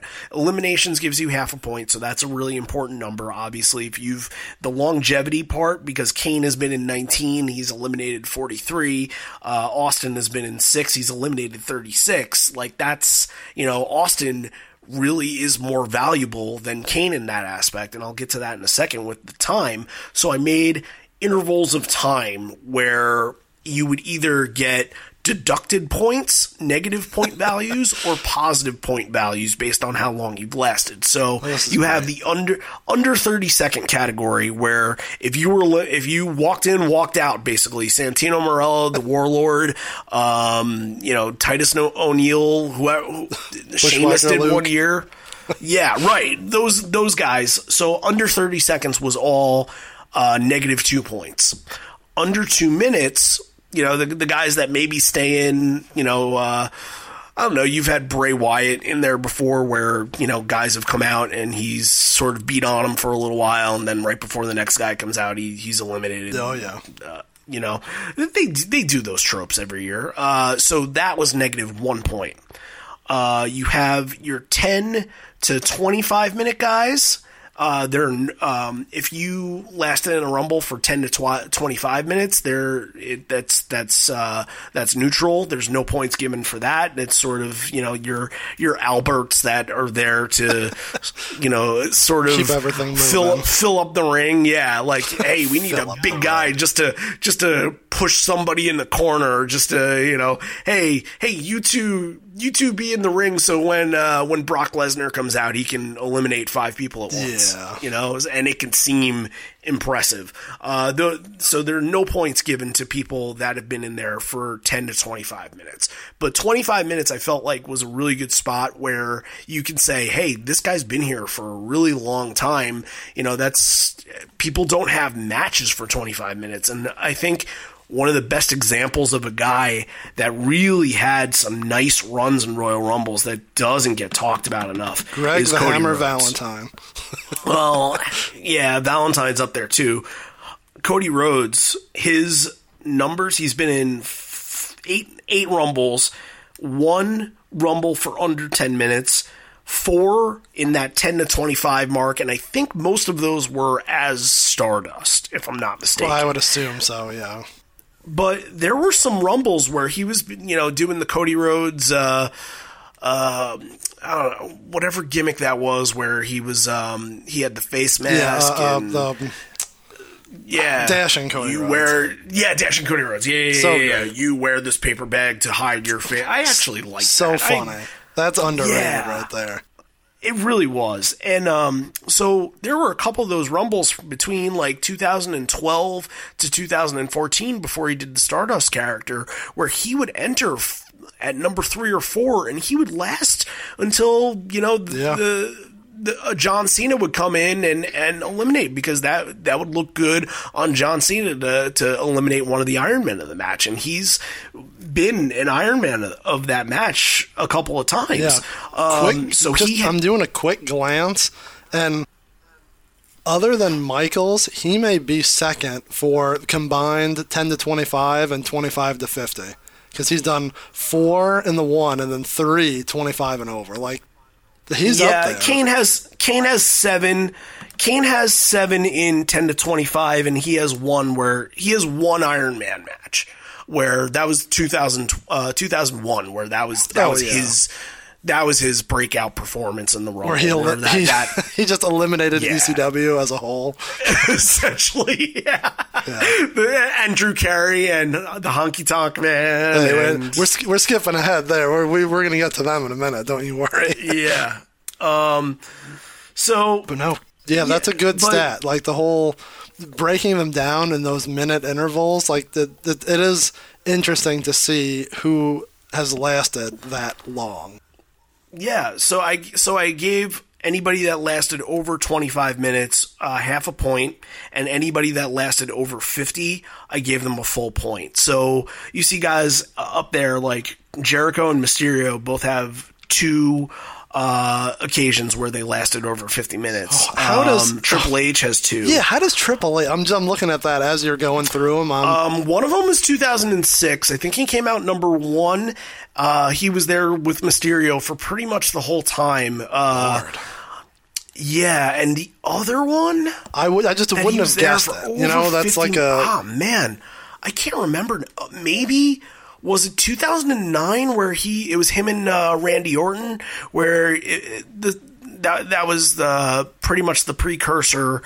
To the Randy Orton Triple H feud that happened at WrestleMania, where he punted uh, Vince in the head and, Yeah. and all that stuff. God, was he in Um, that one that long? I just can't. he entered at number eight or number seven actually because i think it was triple h entered at number seven he kind of yeah they did this thing with vladimir kozlov for like two seconds and then uh, i remember specifically that orton was number eight in that rumble because in the rumble pool uh, i had i picked eight and i won you know a significant amount of money from my friends Let's go backwards and just say that you, that you and your friends have a rumble pool very similar to what we have. So Oh, yeah. we're, we're really just we're all the same. Like your group and my group are the same. We just are spread I've out by a thousand miles. Like it's I've won. Yeah, I, I've, I've, I think I've done it. Like now, now it's just my wife and I. Like we don't live around uh, many people that I know that that are huge wrestling fans. So it, my wife and I will uh, will pick, and then we'll do. I think this year we're actually doing something different. I, I came up with an idea where you pick a number, and then you go to the pool of people, and then you pick what person is going to come out that number I've just- and then if that if that's what happens like you, you know say say you actually get the number 28 and Roman, Roman Reigns comes out 28 then and and he wins then you know you're you're a big winner. But you know you could pick the guy and you could have the I don't know what what we're going to do with that have you but, have you seen know, where you pick one to thirty thirty of your friends, and that person you get either women's or men's, you have to get a tattoo of their logo. Oh no! Because the thing Of the winner's logo, uh, or no, just if your num if your person wins, yeah, which would be ridiculous. I wouldn't want to walk Oh, around God. with uh, whoever, Yeah. but it's just Yeah, it- no, it's a I- it's a win lose situation with that one. yeah, I don't want to walk around with an RKO tattoo. I'm cool. This year, maybe you'll walk around with an edge tattoo. Oh, spoiler alert! Right there. Uh, Never mind. well, just just listen, just listen to my episode. We will. I, I don't know. Well, it's still early. I don't know how I feel about people coming back from injury like that, but that's a whole nother conversation for another day. Yeah. so. Yeah. Now back to the Uh, points. you were talking, yeah, the, the minute intervals, you get different points because that's obviously important. Eliminations Yeah, are. and, and I think it's I think it's sort of it's a little bit it's a little bit slanted in favoring those people that like if you're an Iron Man, like say say you come out 19 and you last until the final two, that doesn't necess- that doesn't give you the same points as an Iron Man does. So it's a little it's a little curved on that that way, but it's not like those people don't get points. Uh, I, I'm just you know. I, I, there's a there's a thing that I have a real affinity for the guys that come out number three and can last for the whole time. Oh, like for like sure. bat, like yeah, like la- I think the most disappointing thing about last year's Rumble, um, I, it's I, I went back and watched it. It's kind of a cluster, you know what? Um, uh, the only two Iron Men, so to speak, that that lasted for over 25 minutes were Rollins and Mustafa Ali, and I don't know, like Rollins came out at number 10 and it didn't feel like this moment that you know, when Rollins came out, and for, first of all, the match happened at midnight. So, yeah, if, if the crowd is not getting popped, No. uh, you know, Jarrett's your pop for the match, and that's it. uh, but, like, Roll- Rollins coming out number 10, that should have been like a massive roar, and it was just kind of like a, hey, burn it down, yay. Like, it's not like a, okay, we're about to see the winner of the Royal Rumble come yeah, out. Business is picking You up, know. as they say. Right. Uh, and I, I, I have a feeling that this year is going to sort of be the same thing. That it's just not, you know, outside. I, I really think that, you know, there's a, there's a want and there's a think. And my want to win the Rumble is Kofi. Um, I, cause it's a perfect storyline. I want, or at least for Kofi, you know, you get Lesnar is going to be number one. And number two is probably going to get eliminated in two seconds. Yeah, that's a whole. Th- that's something. I'm a little behind on Raw, but like, God, that is weird that he's going number one. Like, where are we going with that? Well, that's the thing. I, I think it, it leads to interpretation where you could still have a winner and you could still build to a story with Lesnar. Because honestly, you had what, three weeks to possibly build an opponent for him. And he's pretty much faced everybody that there is to face on Raw. And you don't want to waste, like, the, the guy that he hasn't faced is Kevin Owens. That's the match that you want. Either Kevin Owens or Drew McIntyre. Drew Mac. Yeah, I can, I'm down with Drew McIntyre for sure. that's those are those are two matches that I want. So you mean, you don't want Tyson Fury? We're not getting Tyson Fury. He's he's facing Deontay Wilder in Yeah. February. He doesn't have time for this shit. Um, Shit. yeah, ah, good shit, man. Good shit. Yeah, Um, it's, it's. I guess that's the good and bad thing, right? Like the Rumble gives Yeah. you so many opportunities for what ifs, but then in this day and age, it gives you so many opportunities for Twitter to complain about it. So Of course, but the one thing I think everybody would be on the same page for is if like Lesnar eliminates the first five guys, no problem, and then number six, Kofi comes out and you know he does some of you know he does one or two of his like miraculous uh you know say uh you know rumble saving moments and Lesnar is just getting like furious with him that he can't eliminate him because he beat him in 8 seconds uh for the title.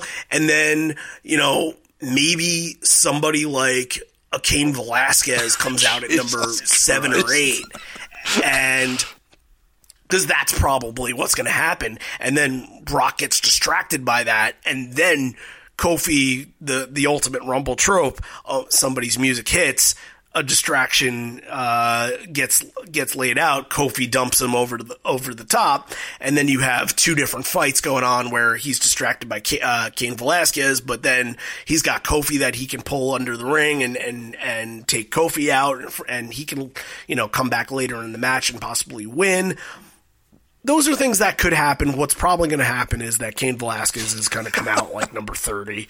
And I, I, don't like any of these conversations. None of these sound good. well, you don't like the weird. Kofi bit? No, I mean, I don't like that every conversation is Cain Velasquez is going to.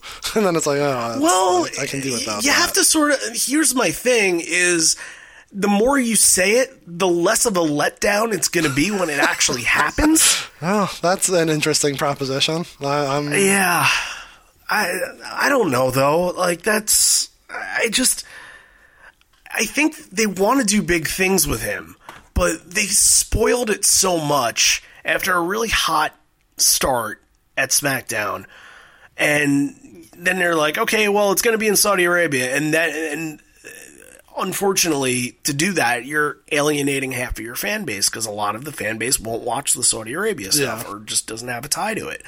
And then now, where's he been? He no. hasn't been anywhere. Yeah. Nobody's even mentioned his name on the programming, and there's no hunger or desire for Cain Velasquez to get his revenge on Brock Lesnar because he looks so freaking bad in that match. Yeah, and even to say like to get his revenge, the normal fan, I'd be like, revenge for what? Because I didn't see what happened. like it's almost right. like it, it, might as well have been a house show. You know what I mean? Ex- exactly. Yeah, that, that's what I'm saying. Like nobody, nobody really can tie into that because they have no emotional attachment. I honestly think like if that happens and Cain Velasquez eliminates Brock Lesnar I don't think there's really any cheers. I don't think there's really any booze. I think there's like, uh, yeah. I think there's a lot of that. Yeah, it's not a, that it's not a Roman almost, Reigns. It would almost set up the, for their match at Mania, and then you're. Does it? That's that's a whole nother topic. But then does that automatically mean well, whoever's winning now, we know is going to be a SmackDown person, or it it also is based on when yeah. in the show this is like you always say right. like, "Oh, I think Kofi's going to win," right? But like, if Daniel Bryan beats Bray Wyatt earlier in the show, does that change your pick because you're like, "Oh, that can't happen," and then, "Oh, God forbid we have an elimination chamber in three weeks and they change the title again." Like it's. It, it, makes it it's fun. I hate to say that we're complaining about like them giving you more content and more things yeah, that change, the, but it's it's harder to predict, which I guess is good. Yeah, this year this year is not easy to predict. I, I, I just I really don't want it to end with Baron Corbin and Roman Reigns. I really, please don't. So we're that's fun. we're getting that again at this show, and then we have to see them again. Like, can't they just? Can't Baron Corbin come out like twelfth, and then Roman come out twentieth, and and eliminate him, and maybe they have one final match on SmackDown, and then that's it. I just want that all to end. I hate it so much. it's funny that you dog food stuff. I hate. It's funny it's that you bring that funny. up because, like, as I'm looking at the card and who's announced, I was thinking about your list and I would almost give this would be hard to do. Give points for people who worked the match earlier in the show. Like we loved when like Greg Valentine yeah, and Ronnie Garvin would wrestle, and then he comes trotting out to do double duty, and the only double my... duty is Roman Reigns and, and Corbin that, that, I'm seeing yeah, right now. unless Sheamus, Sheamus and uh, Shorty, Shorty G. Jesus. Well, yeah, I'm okay with well, whatever. But unless they enter the Rumble, I, I love when there have been times in the Rumble, and I can sort of think, I remember this moment because I actually just watched this Rumble. Uh, 1999, I think Billy Gunn faced somebody for some title, and his foot was hurt. So, you know, they, they hit the, the, the Outlaws theme, and Billy Gunn is running to the ring, and he's hobbling. He's selling that yep. injury that he had from earlier that night. Um, there's another one, 2000, where um, the APA enter the Rumble and immediately they go after uh, the Outlaws again, and they're distracted by the Mean Street Posse for whatever reason, and the Outlaws eliminate them because they faced them earlier in that night. It's just a good tie into that, Right. and unfortunately, you have so many guys now that you and and now you have a women's rum- rumble to get through too. Yes, so that much. It's yeah, there you can't you got to get the rumble should be the time to say, okay, Humberto Carrillo, here's your here's your shot. We're giving you 15 minutes in this rumble. What can you do? Uh, you know, like Buddy Murphy, what can you do in this rumble? The only- uh, NX- The only NXT problem, guy. the only problem I have with that, which is a real funny line from uh, Luke Gallows, is that every battle royal really just turns into everyone standing in the corner and throwing forearms. Like It's, you that's have pretty to, much it. yeah. But in uh, instances like this and guys like that, you almost have to clear it out, and it, it's hard to give a full time to show they- what you got to do. But it, it is, you know, the old saying that they give you 30 seconds, and you can't complain. You have to take that 30 seconds and Oh, make yeah. what it's worth. Even if you're just thrown over the top rope, make it look like a good bump, and maybe somebody remembers it. I remember when Taka hit the ground with his face. Oh my God! Yes, yes. Um, Also, to go back to you should, you should get a point just for that. you, well, now we're getting into our Royal Rumble drinking game where there's nonsense like that. Oh, yeah. Everyone gets a shot. Um, to go back to your Rumble reference, uh, Ken Shamrock beat Billy Gunn by submission, and then when they both came in the Rumble, they came out back to back. Like that's perfect. You know, Yeah, it, it tells I- a story. I love that. I love that. Um, oh, another one came to mind, uh, and I just lost it. Oh, you know what? You know what was a great one?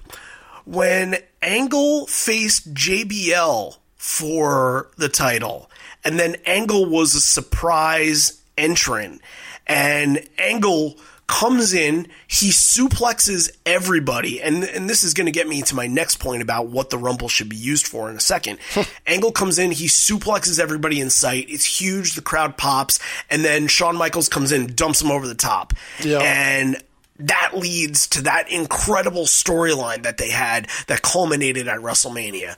That's what the Rumble needs to be used for. And there have been so many instances where things like that have happened. Um, go back to 2010. The Miz and MVP fought for the U.S. Euro Continental, whatever title they were fighting for, So and it was a it was a feud. It was a mid card feud. I don't remember who came out on top, Uh, but the, the I Miz only remember who was the champ. The Miz. Okay, I, I was going to guess The Miz because that was around the time he was about to win the Money in the Bank. Mm-hmm. Um, so The Miz enters the Rumble at like 16, uh, and and he's attacked by MVP. Or no, you know what? I think it's the other way around. MVP is about to enter the Rumble. He's attacked by The Miz, and then the Miz enters the Rumble three spots later, and immediately MVP jets to the ring, and he you know does the the Foley tumble where both of them go over the rope at the same time, do do self elimination. Um, that kind of moment should have led to a bigger match and I don't remember that that feud ever continuing to, to be anything important. It was just sort of like putting a bow on whatever happened that night. Yeah, it's not like that was that was their WrestleMania moment following that. No, no, they don't. What from last year? What came out of anything from last year's Rumble? There was nothing from the Nia Jax stuff because they they decided you know they did they teased something with Ambrose and Yeah, and that you went know away. Yeah. right. Uh, there was nothing from uh, the women's match that you know like Mandy Rose and, and Naomi had had a feud going on, but like uh, they weren't. It didn't. I, I don't remember what happened after that. Like even even with Char- Charlotte, Charlotte and Becky had something going on in that Rumble, but it wasn't until later. Yeah, it was the very that, end. And it's not like you Right. needed that to spark that feud. I mean, that's been going on No. for years and years. It's, No, right. yeah, I'm looking at that right now, like at both of those from last year, and nothing is ringing a bell of like, oh, this person eliminated that person and it led to something. I'm Yeah, seeing like- nothing. I think I think the one that had some potential was Mustafa Ali eliminating uh, Samoa Joe. Correct. and And they- we they all know built it up a how, how that bit. worked out. That was you know Mustafa Ali was was in for a push, Mm-hmm. and unfortunately uh, he was concussed, uh, and that led for Kofi to to, to move in and, and Kofi Mania to happen. And and who knows? In, in an alternate universe, Mustafa Ali is a top babyface in the company right now. Yeah. We haven't seen him on SmackDown in weeks. That's a guy I want in the Rumble on Sunday. Oh, Man, there's just so much going on. So many numbers, so many I- I colors as I'm I know. looking through here. Um, Yeah. yeah, it's it's not. I don't want to say it's not what it used to be because it's still fun. We still enjoy it. Obviously, we still talk about it. So it's Right. it's it's. Do you the- want to do? You said you said you like to do top fives. Uh, yes, we're all about top five lists. All right. Do you want to do a top five of guys that would, or you? We can we can either do top five guys, top five girls, or just do top five of each. Top five where you can make an argument that if they win the Rumble this year, it would, you know, make make them winning the Rumble make sense. It would help them as opposed to just doing nothing. Yes. Or or not even not win, Just like do something. make a statement. Yeah, make this is their this this should be their statement rumble. I mean, this kind of goes into all of our. We always have conversations about. I think our last two episodes ago, we talked about you know who we think is gonna do well in the coming year, kind of like our our pick ahead of time. And You can't you can't predict that stuff because guys in January Yeah, that look like they're gonna uh, you know, Drew McIntyre is a great example of this. Last January was the same spot he was in this January. You thought that that Rumble was going to elevate him and he could be a main event player. And then after his WrestleMania match with Roman, uh, I don't think he won a single match on pay per view Yeah. in 2019. I agree. So- like he would be the one. He'd be in my list of people. I would love this to be kind of his jumping point to doing I something. would like that too. But I would like that too because I think that on both sides of the spectrum, I think that he can get fans on his side or he can be an antagonist. Uh, He's a great antagonist, but I think that if you want to use him as a babyface, they've been trying to to make him likable lately. Yes, I was good. We haven't talked about that on here, but the last couple weeks, it is funny that he's trying to throw like.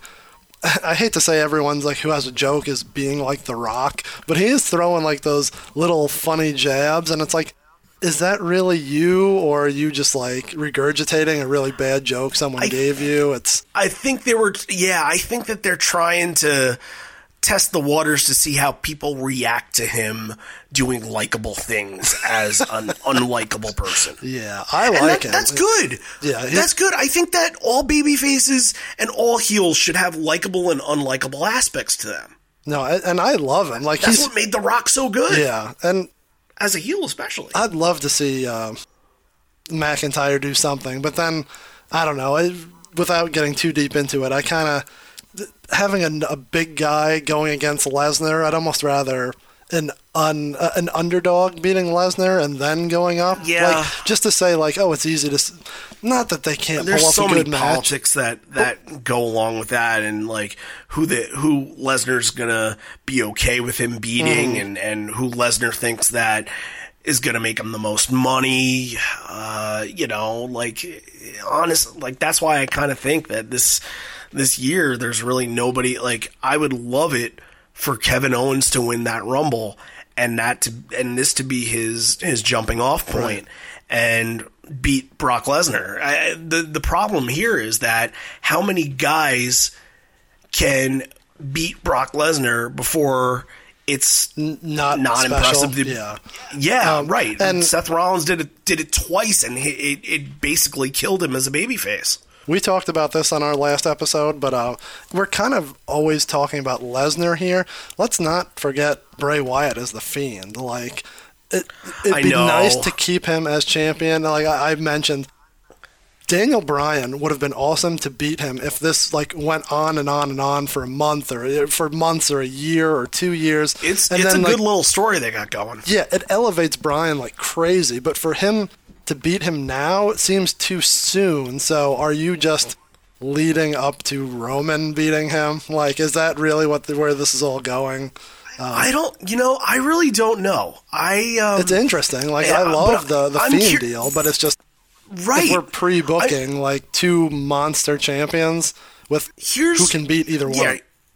Here's what I want to happen. Here's what I don't want to happen. What I don't want to happen is I don't want Roman Reigns to kill the Bray Wyatt character like Cena killed Umaga uh, and buried him. Rusev. And Cena buried um, who are some other guys that like went down, you know, when when they were either about to be champion or could could have decided to be champion, they they completely I don't know, like a Damien Sandow that tried to cash in on Cena.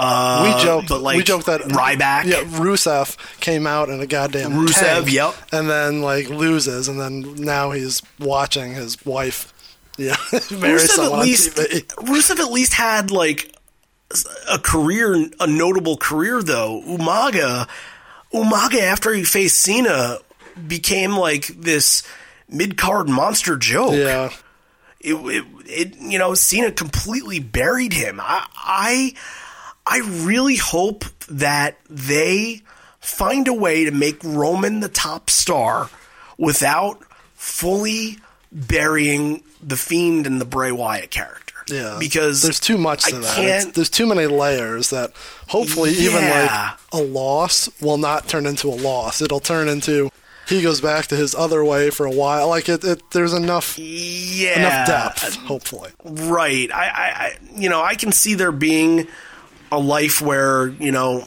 uh, the Fiend and Roman have a three pay per view match, um, uh, like a three pay per view fight, and maybe maybe Brian is involved with it somehow. Maybe Brian, maybe all of this turns into a brainwashing for Brian. I, something is going on there. Yeah, where the outcome of this is gonna change Brian's character indefinitely. I don't think that we're. I think this is going to be a really interesting year for him. Let's put it that yeah, way. Yeah, I I hope so. I I agree. Um, and just to go back to Rusev, he's kind of my theory is that they're putting through him through all this bullshit, and then he's going to come out the other side and be the one to either beat uh, Lesnar or Bray Wyatt. Like that, I'd be okay with Oh, that. I don't know. I don't know. I think. I mean, I'm not. I- I'm not I saying it's going to, but that would be. He's on my list. No, of, I, I think they're doing it because they, they found something that that people they found a train wreck that people can't look away from, Well, they sure did it. and they added fucking Liv Morgan to it. Jesus Christ. Why? Like they didn't even ad- they haven't even really No. addressed that. That's bad. I think they said I think they said like okay when Liv Morgan came out and then said she had a relationship with Lana. I think they they realized after that. Oh, that looks pretty bad because we actually had an LGBT superstar Mm-hmm. that has been trying to be in an LGBT storyline yeah. and it looks pretty bad that we've now turned that into Jerry Springer. So maybe we should just be like, well, Liv Morgan doesn't like Lana, and and let. But I would like some explanation, at least like. I don't know. I, I'm thinking like if, if Eric Bischoff was in charge, Oh, if it was his Yeah. show, we'd be like be getting HLA videos all Yeah. over the place and stuff like Yeah, that. if this was I'm sure- 1999, uh, Russo would be having a field day with us. But it, Oh yeah, it wasn't Oh, even. Rusev would have been making out with with Liv Morgan during during the wedding, Yeah. and It wasn't It even. a dis- it wasn't even that it was distasteful to me. It was just bad. Like bad Yeah. acting, bad storytelling. Like forget the whole Yeah. political or whatever a- around it. It was just not good. So Yeah. I, Whatever. I, I will say there there were funny things about it. I loved how they put empty chairs uh, on the sides and you know where people would be you know sitting and watching the the ceremony and nobody was Yeah, there. that was. fu- They didn't I mention that. that. did they? Like, that's a funny note that I saw. Like, it would have been funny if she would have flipped out that, "Hey, how come no one is here to witness this?" But they kind of. It was like a happy accident that was there that they didn't Right. capitalize on. Right, right, right. Yeah, I, th- th- but that's that's the problem with their storytelling. Like they can capitalize on all of this stuff, and they just they're like, no, the important part here is that that Lashley, Lana bad, Rusev good. Rusev pop out of cake now. Like There's it's nothing caveman wrong. storytelling. Nothing wrong with a good, bad wrestling wedding. That's a whole episode that we're just trying to put together.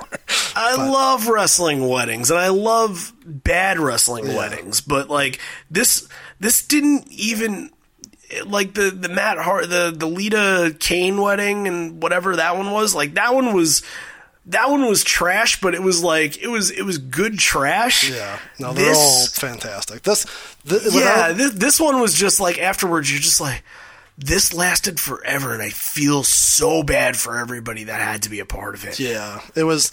It, with we've gone through all of them, and we always want to have an episode about it, but that may be the worst one. I can't really think of a worse. Like, just not even a letdown. Like everything else was either funny or had something that you could like. Yeah, like oh no, the, the the you know the guy that came out and said, "Oh, I'm Lana's first husband," and Yep. the the Not good. they should have.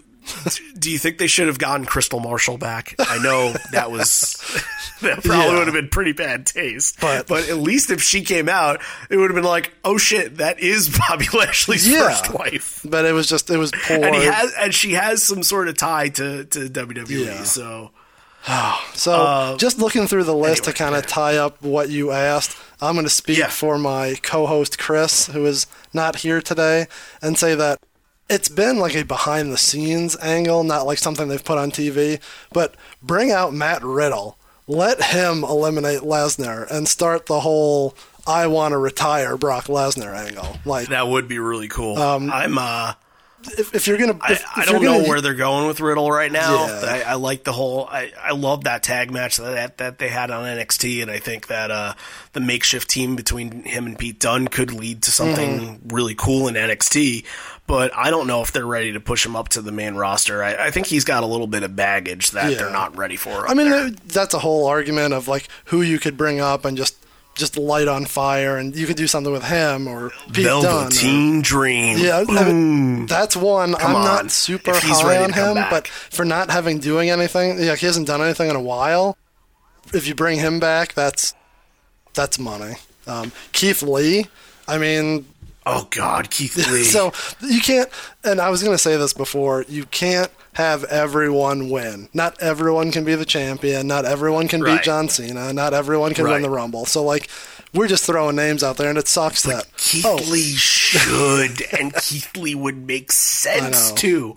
How just you ha- sometimes you have to take your long term planning and throw it in the garbage because what you have right now is so hot and so interesting and makes sense.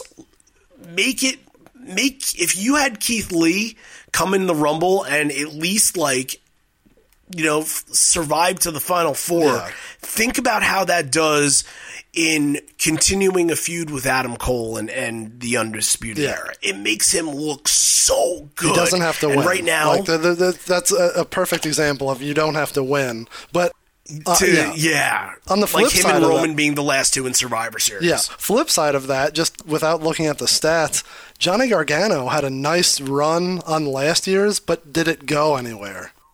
Like, Not really. Yeah, and he was in a, it's cool. He was in a It's- weird spot. He he was in a weird spot where he was uh he had just won the North American title and he was heel and you weren't really sure whether to cheer him in the spot or boo him and and and it was kind of like one of those things where it's it's Gargano so we're gonna cheer Yeah. him because he's he's great but also weeks after this they brought him up and and him and Ciampa were ta- tagging as as babyface yeah, so, that was a weird era of like, not bad storytelling, but almost them admitting that, hey, our fan base doesn't watch NXT, so we can just do whatever Yeah. we want with these guys and abandon Right.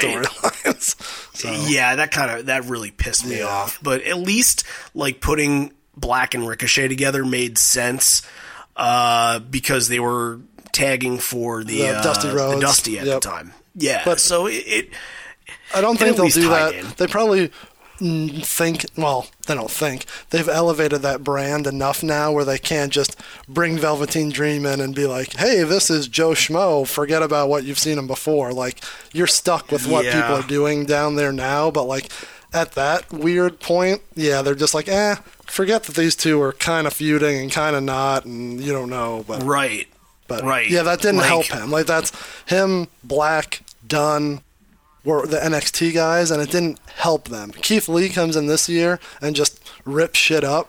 Like that helps him. So Well, he also has a connection now that they did the NXT versus SmackDown versus Raw thing. He now, if he comes in and eliminates Roman, or uh, you know, he eliminate. I think he he pinned Rollins. What if what if Rollins eliminates him from the match? And it's kind of you can tell that story of Right. You know, Keith Lee pinned Rollins, And that's- and that led to Rollins's the descent of his madness. yeah, and that goes goes back turning to into an goes- egomaniac. Goes, back to what you were saying about this is the perfect time of the year to tell a story. Uh, we used Yeah. we used to before we did the podcast, we used to write all of our lists out for our website, and we had a rumble like what were the best things out of a rumble from a non-winner and i wrote up because i remember this like as it was happening michaels and taker for three years like they ran a story from rumble to rumble that it, at one at each one doesn't seem like it matters but it just led to the next one. Quick elimination. They were the last two. It led to wrestlemania. Yeah. like that's something that like you're saying if keith lee that was- eliminated roman that could set them up for a wrestlemania match. Like that's storytelling. Like Sure. pay-per-view to pay-per-view but god forbid And they're going to throw if- in like you know i don't know who they're going to throw in uh, and it's not going to that's me being negative like it's not going to work but you would hope that's something that would work Right. All right. Uh, yeah, I, I, I look if they if they are open to it and they are just ready to take guys that they know can soar, and Keith Lee is one of those guys that I think right now they know. No pun intended. He's limitless. Like you could do. He, he he's believable. He is confident in you know when when he talks on the mic.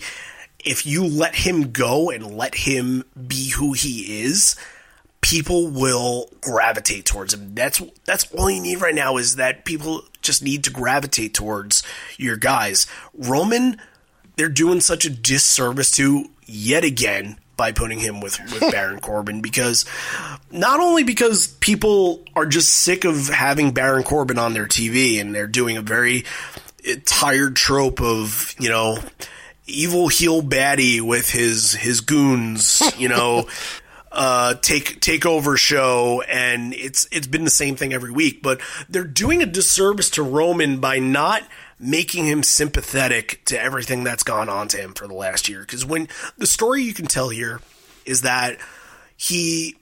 You know, obvi- obviously the cancer story. That's as sympathetic as sympathetic you can get. But tie that into his struggles in the last year. He hasn't been able to win some big matches. He hasn't had a title match. He's been involved and he's lost to Rowan and he's lost to Corbin. And if you build that into his story right now, like honestly, I would be rooting for him in the Rumble if he came out on the next SmackDown and said, "You know what? I'm fighting for my life because I know how sh- how how horrible the last year was, not just with my health, but you know, my career wasn't going anywhere." right and I would I would be rooting for him because I root for vulnerability. Yeah. That's why I love Daniel Bryan. and it's he's at a different point in his career but similarly it was fun when flair like had to win every match or he'd have to retire or michaels Oh, was yeah. down on his luck and like Give them stakes. yeah, he was practically JBL's slave, and he had to like come out. Like, there's Yes. if Roman to do that. Like, he doesn't. They did a good job of not like throwing him right back to the main event. They know that he's kind of got a simmer there, and that would be a Right. good simmer, like a forced down to bring back up. That's all anyone wants is the up and down. right down. but you have a you have a story here where it's been over a year since he had to he finally won the title and he was you can finally say all right this has been so long they were trying to make him top guy and unfortunately he you know he runs through a, a, bad time in his life where he gets a you know uh, he gets a recurrence of cancer and but the remission happens almost immediately and that and that's great that's awesome and now you can build him back up but they're they haven't told that story of him trying to fight for everything to get everything back that he had lost. Right. And I want that. I and I think they can give that to me. I'm I'm rooting for Roman in this to get all of it. Right. And like I said before, if he's the one that ultimately brings down uh, Bray Wyatt, that's cool, but I want it to be in a year. I don't want it to be in three months of, Well, you know. I don't care when it is. I just care How they get there. I'm right. I'm. I care that I'm fully behind Roman while you do it. Don't make Roman this like, oh, I'm a I'm a badass. I'm a I'm a powerful guy. I, I just kick a lot of ass. Like he had some. He was really good when he was vulnerable on the Mm-hmm. microphone talking about his cancer. I agree. Make him that. Make him that. Make him that guy. I, I, I honestly, the best thing that they should do for Roman right now is have Shawn Michaels be his producer. Yeah, because he's kind of he's done the exact same thing. He'd be the one to coach him through it. Exactly. Exactly, exactly. I, you know, bring him up from NXT for like, you know, just this road to WrestleMania and have Shawn Michaels develop his storyline. Have you thought about bringing in Hulk Hogan to coach him just to no sell everybody? Oh, and just brother, brother, do you like the New Day, brother? Jeez, I just happened to New look Day, at. New Day is fine by me. I just saw Hulk's name on here, and I'm like, oh, that's interesting. All right, so we've Yeah. talked about we- lots of should we just, like, uh, yeah, outside Rumble are we stuff. Uh. Yeah. My executive producer is looking at me because he wants to take his walk in a couple minutes. So Yeah. we will. Uh, I think I think the laundry needs to get done. So let me Do just it, do it. And we're gonna post the list of uh, you know your spreadsheet, but I just want to hit a couple notes here that we I think people should be on the lookout for. So uh, we have 330 people who have been in a rumble, which is astronomical that that number is is there. Yeah, and there are a lot to think about. There there also that's not including secondary gimmicks. So, Correct. That's literally uh, people, not Godfather. Godfather is uh, good. Good God, uh, pa- Kamashango. yeah. He's got a couple here, which K, K-Kwik and R Truth and uh, uh, Sion and uh, the Barbarian, Red Rooster, Terry Taylor. you did like, very good job of of keeping track of that. Albert, Albert, A Train, Tensai, Prince Albert, Sweet Tea. Yeah, nothing wrong with some uh, tensai. Um, so just qu- Lord Tensai and Tensai, Love Tensai. Sweet so just looking, uh, I jotted down a couple uh, quick ones to look at. Uh, I sort by score. We talked about how everyone uh, was scored for different things, and I jump right to the bottom. So my your bottom five are fantastic. So if this whole list is who's the most valuable in a Rumble match, these are literally statistically the worst. So going backwards, we have a tie between R Truth and Bushwhacker Luke, which doesn't seem right, but it is. That that's okay. They are both at negative four point three. We One one is main evented a pay per view. The other is Bushwhacker Luke. uh, next at negative four point six, we have Titus O'Neil, which just And looking at last year, yeah, looking at his last stats, year he wasn't in the bottom four, man. Yeah, he's got two under thirty seconds, three under ten and minutes. it, and it's not including Titus Worldslide because we're not including Greatest Royal. Rumble. So Uh, tied with him. no points for that. tied with him, Santino Marella, who had a two second elimination. So like that's when you're getting into Santino's got a he's got a really interesting Rumble history to him because not only does he have the shortest elimination ever, but he almost won the damn thing in 2011 with the he was the first person to hide under the ring and actually almost uh and now and now every year somebody hides under the Yeah. ring and I hate it. Yeah, it's- I, like they need to stop that. Um, the the one when Rusev did it, like how pointless was that? yeah. If it goes somewhere, like we said with everything, everything is cool if it goes somewhere. But if it gets done, Right. like it was funny when Jerry Lawler would do it. Like, but that was 20 years yeah, ago. because like, that fit his chicken shit heel character. Yeah, but yeah, that one was very strange. Um, second to last, which is kind of a shocker to me, five point negative five point one points. The Hurricane. I can't believe. I guess in retrospect, I can picture him just running down to the ring, cape in hand, and just getting tossed immediately. So that's yeah, that's sort of been his thing. When um, uh, in 2002, I think that was his first Rumble. He came out, and the only two guys in the ring were Triple H and Austin. Yep. And he went up to them and he puts That's so his. great. Uh, He's like, tries to he, choke he does slam the choke slam thing, and both of them look at him, and it's just like. great. No, and they toss him right away. Which, uh, that's w- pretty much Yeah, that been his his, story. ordeal. That And that, what- that what instance came- led to uh, Mr. Perfect coming out afterwards and actually holding his own against those two, which was real sweet. Mr. Perfect, I think, lasted longer in that Rumble than Austin. Yeah. I think Mr. Perfect was uh, top three. Austin was was eliminated top. Uh, I think Austin was part of the top four, but uh, Mr. Perfect was in the final Yeah, three. I he had a he had a good run there.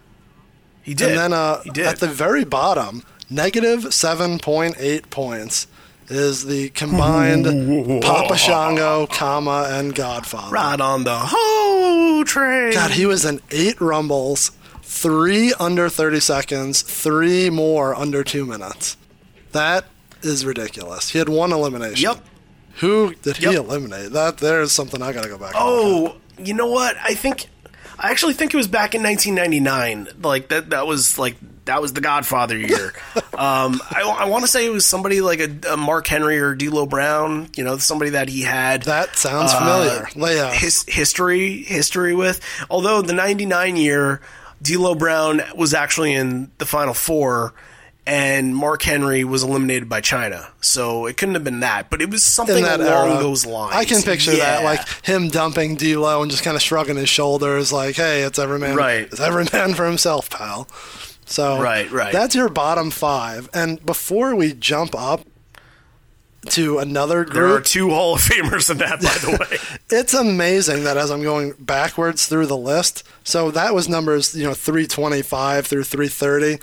The Miz, negative four points at 324. Like, that's insane that he is yeah. that big a name and he is that, I don't want to say underutilized, but like two under 30 seconds, one under two minutes, two eliminations in 11 years.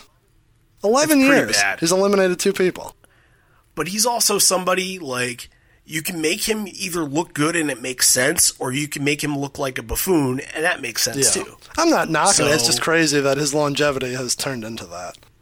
Right. I think another one that's pretty low on this list. I don't know where he is, um, but Dolph Ziggler is pretty Yeah, low. I believe I had him highlighted here somewhere. Um, da, da, and he he's if he's in the Rumble this year, that's twelve in a row. He's not as low. Him and- he's mid level. He's like 180, which is still negative 0.5 points, but he's had seven eliminations. He's always lasted, which is kind of his calling card. He's like the Right. modern day Rick Martel. Um, right, but he's also had like a bunch of times where he's came out number thirty. Yeah, that that's a good point. That kind of throws you off, even if you're the best wrestler. Um, you come in at number 30, you automatically are not going to be there longer than 10 Right. minutes. So Right, Hmm. right. But Ziggler also the times that he was thirty had. Uh, I don't. I don't know if he was thirty in last year, but he was in the final four last year. And I think you have him as 28 last year, 30 the year before, 24, 28, 30. God, his last five have all been in the last six. Like, that's You want to know the craziest Rumble? Like I, I don't just love these kind of numbers, but I love, you know, when you look at entrance numbers and look at like guys that have been number one and number 30 There's so many of those guys. Ziggler's one. Uh, I think Triple H has done it. Uh, I think Ted DiBiase's done it. I think Taker. Um, God, Taker was number one once and number thirty three times. That's kind of crazy. Even- but that's a good number thirty to have Yeah. because he's the kind of guy he'll get a pop at number thirty. So um, I can't believe else has that uh, I have him highlighted. Rikishi. Uh, yeah, I saw him somewhere too. Rikishi was number one in two thousand two, and I think he was number thirty. Rikishi has back to back Rumble entrance, so he was number thirty. That's funny. In 2001, and the next Rumble, he's the first person to come Yep. out. So he's literally back And to that's back. what Taker did the year with uh, Michaels. Oh yeah, with the year with Michaels, Um, right? I, Michaels had to have been 30 one year, right? Uh, Michaels was never number 30, according to your. He was list. never number 30? He was number one a ton Yeah, of times. number one twice and number two, which might as well be number Yep. one. Yeah, exactly. Yeah, it's the same shit. I can't believe that CM Punk, his last three Rumbles, he came in at third, first, first. Here's my favorite Rumble statistic. my favorite one that I nerd out all the time 2010, 2011, 2012, 2013, 2014, 2015. Number one from 2010 through 2012 is CM Punk. I'm sorry. I'm sorry. Is Dolph Ziggler 2010?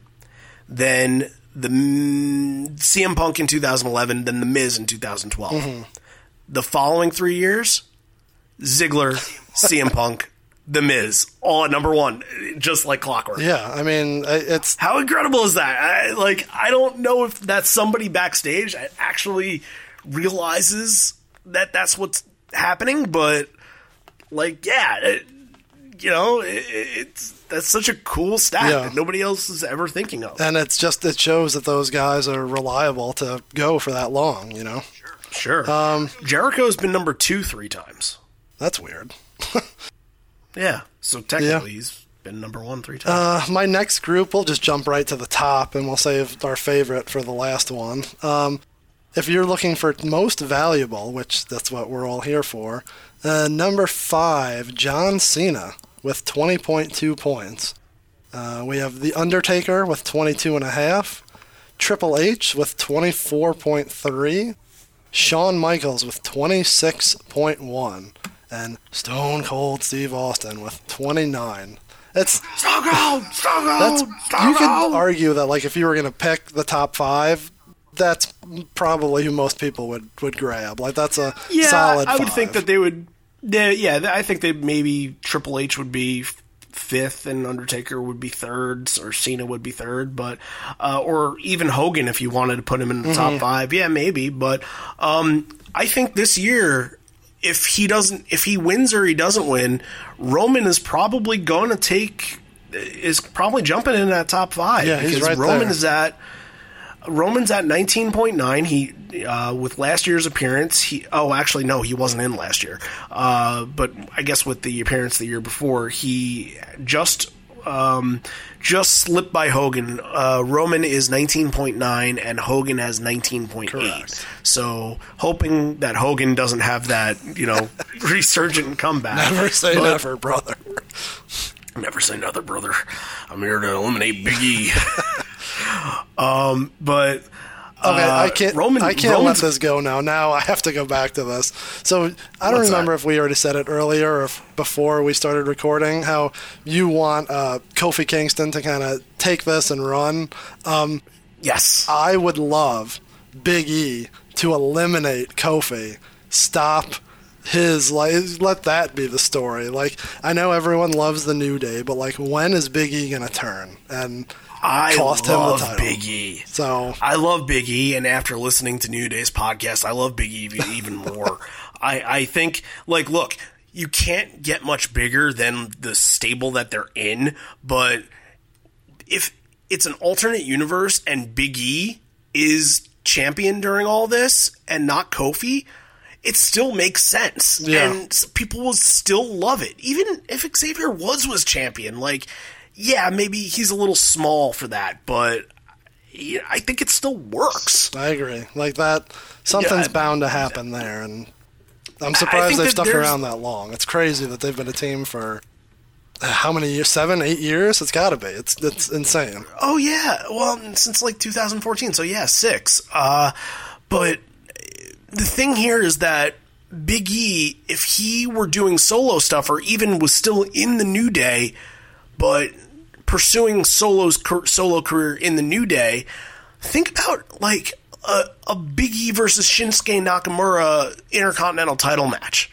Yeah, there's Sure, put me on board. I'm I'm ready for Big E to face anybody in a singles match right now. right. Like and the we're thing, we're talking like you can talk dream matches of people in NXT or New Japan or whatever, but Big Yeah. E has like 15 dream match not dream matches but like untapped matches right under their nose like let that right? happen And I think I think it's different when you're in a tag team and you have like this past week they've uh, Big E faced John Morrison. I think it's different when you're in a tag team, especially if you're tag team champions and you're f- facing off in a singles match because Jey Uso's singles career isn't as meaningful as the Usos as a tag team.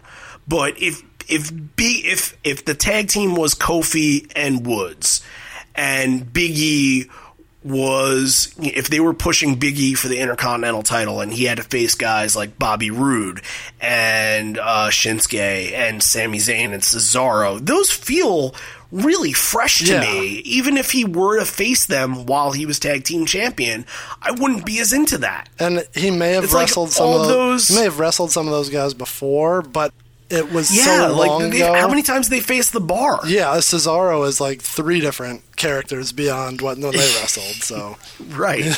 he's not the Superman ripping off his suit anymore. He's a couple past that. Uh, yeah, There's right. But I mean, so much. I'm still all for any sort of push with Oh, yeah. Cesaro. I love, I love this stable. By the way, this is like my dream. It is stable, very but- interesting. It's very Ring of Honor, New Japan, 2014, Yeah. but like it's it's real Yeah. sweet. So uh, Yeah. our next grouping, uh, I think, is your favorite, and it's It's my favorite kind of my fa- favorite. You just call it like the negative twos. Is that is that what we're calling them? I, I kind I, I called it. I had a couple of names for it. I called it like imperfect or impractical. um, I, I I'm I'm open if you want to tweet the podcast and you know and give us some names for this grouping. then I'm I'm open to Uh, it. But job- essentially, Jobber Central. well, I, I don't want to call I don't want to call Taz a jobber. Oh, oh. that's not All right, we're skipping He's ahead. the only one of these that you can say he is. And J- Jamie Noble's like a good backstage. Oh, yeah. He was always a good hand. Um, but all of these guys on this in this category are guys that have entered one Rumble and were eliminated in under 30 seconds. So they all are at negative two, and they've basically. And my favorite of the bunch is Tom Brandi because 98 is one of my favorite Rumbles. That's funny. So you get the whole thing in '98 where uh, Cactus Jack comes out, Chainsaw Charlie comes out, and they're throwing chairs at each other. Uh, the chainsaw, whole the whole bit, and it's really really entertaining. And then all of a sudden, number three comes out. And you hear this music and you're not familiar with it. And and JR's like, Well, there's Tom Brandi, big Italian. and Tom Brandi lately has had some problems with uh oh, and there he goes. literally listen to it, and that's word for word everything that Jr. says good. in his in his conversation. Because Foley and, and and Funk just just toss him right away.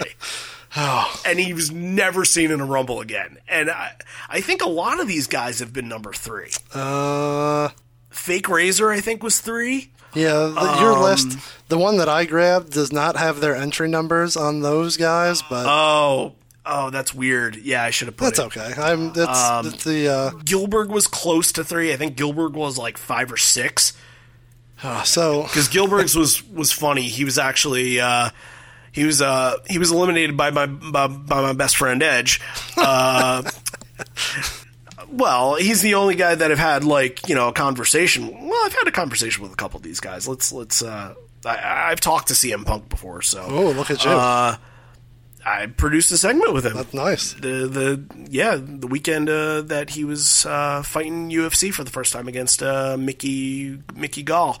I, I got to I got to produce an interview with him, so that that was cool. Um, and I wasn't really I didn't need to talk to him because all thing like director was talking to him, but I I just kind of threw out there. I'm like, hey, uh, just just checking with you. Are you in Are you in Cleveland? He said, yes, we are in Cleveland. I'm like, all right, I got to talk to CM Punk. I'm good. and by the way, that day was my birthday. Oh, so look at you! Happy birthday, post. yeah, right. Five years ago. Right. Happy birthday that uh, I got to I got to talk to and if I ever saw him again, which you never know, paths cross, I I would tell him like, "Hey, thank you for letting me produce your or you know, it was a treat to produce your interview on my 30th birthday." So What a mark.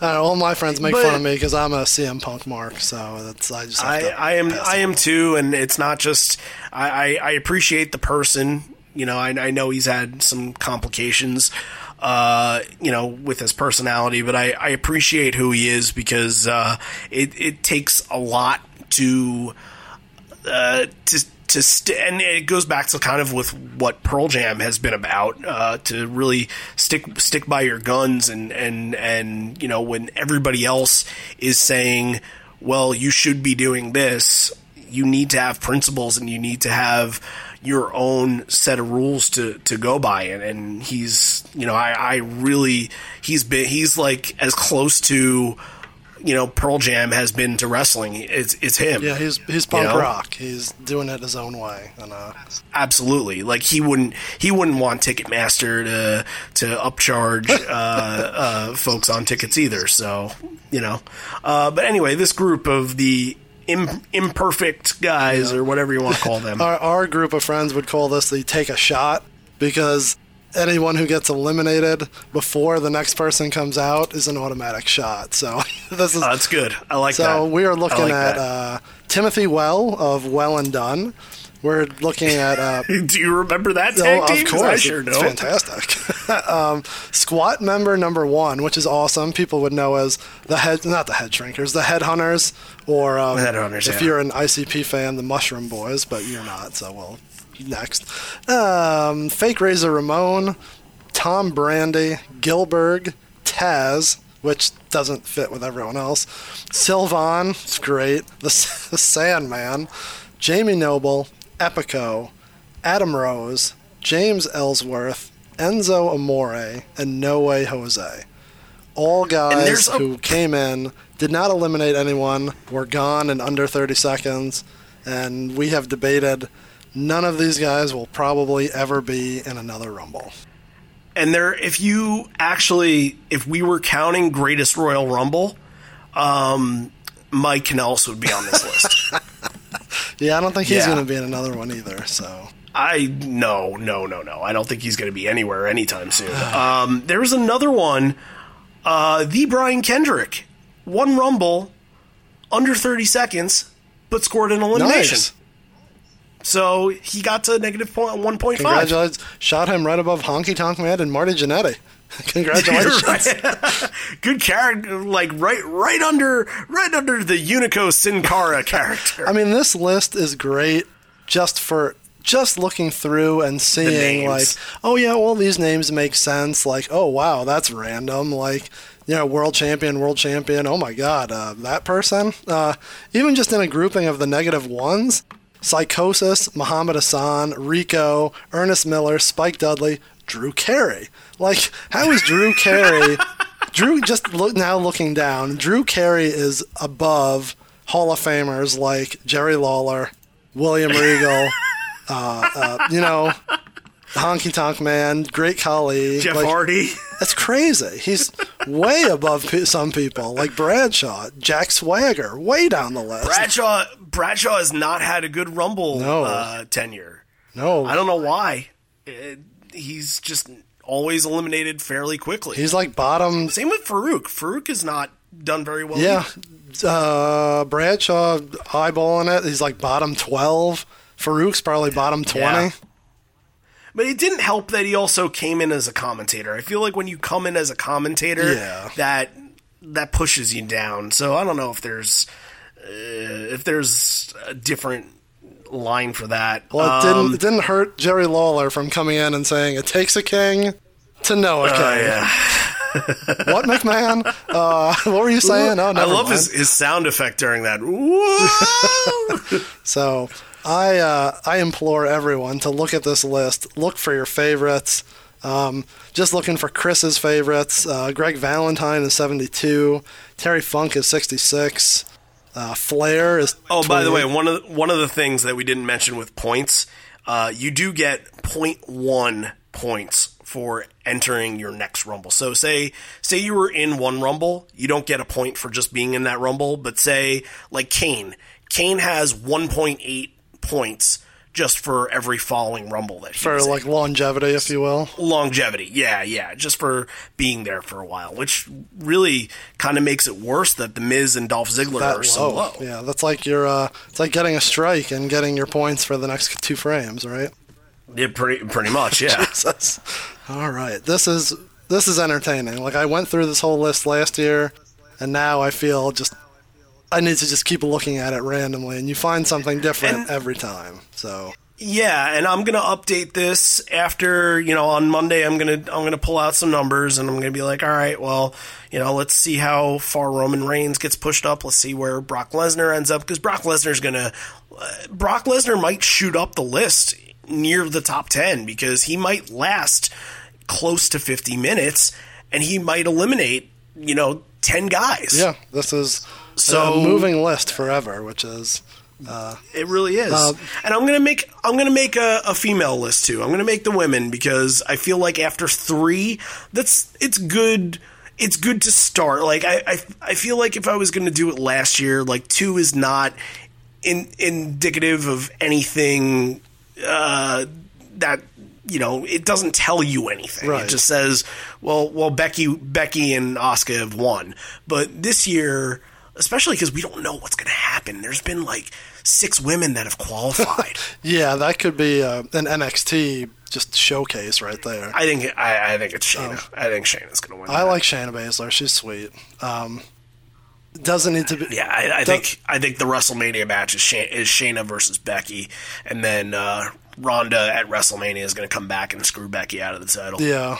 Because then she doesn't have to. That's a long term story where she doesn't have to train to get ready for WrestleMania, and like they can make that either next year's WrestleMania match or SummerSlam match, and they don't have to involve Charlotte in that. So Yeah, there's a lot going on there. Um, also, to your point of not having enough, I don't know without looking at the stats. It's almost like they, for that first year, they just threw every woman they ever had employed. So like, it's kind of not fair to just have like, oh, Michelle McCool, like.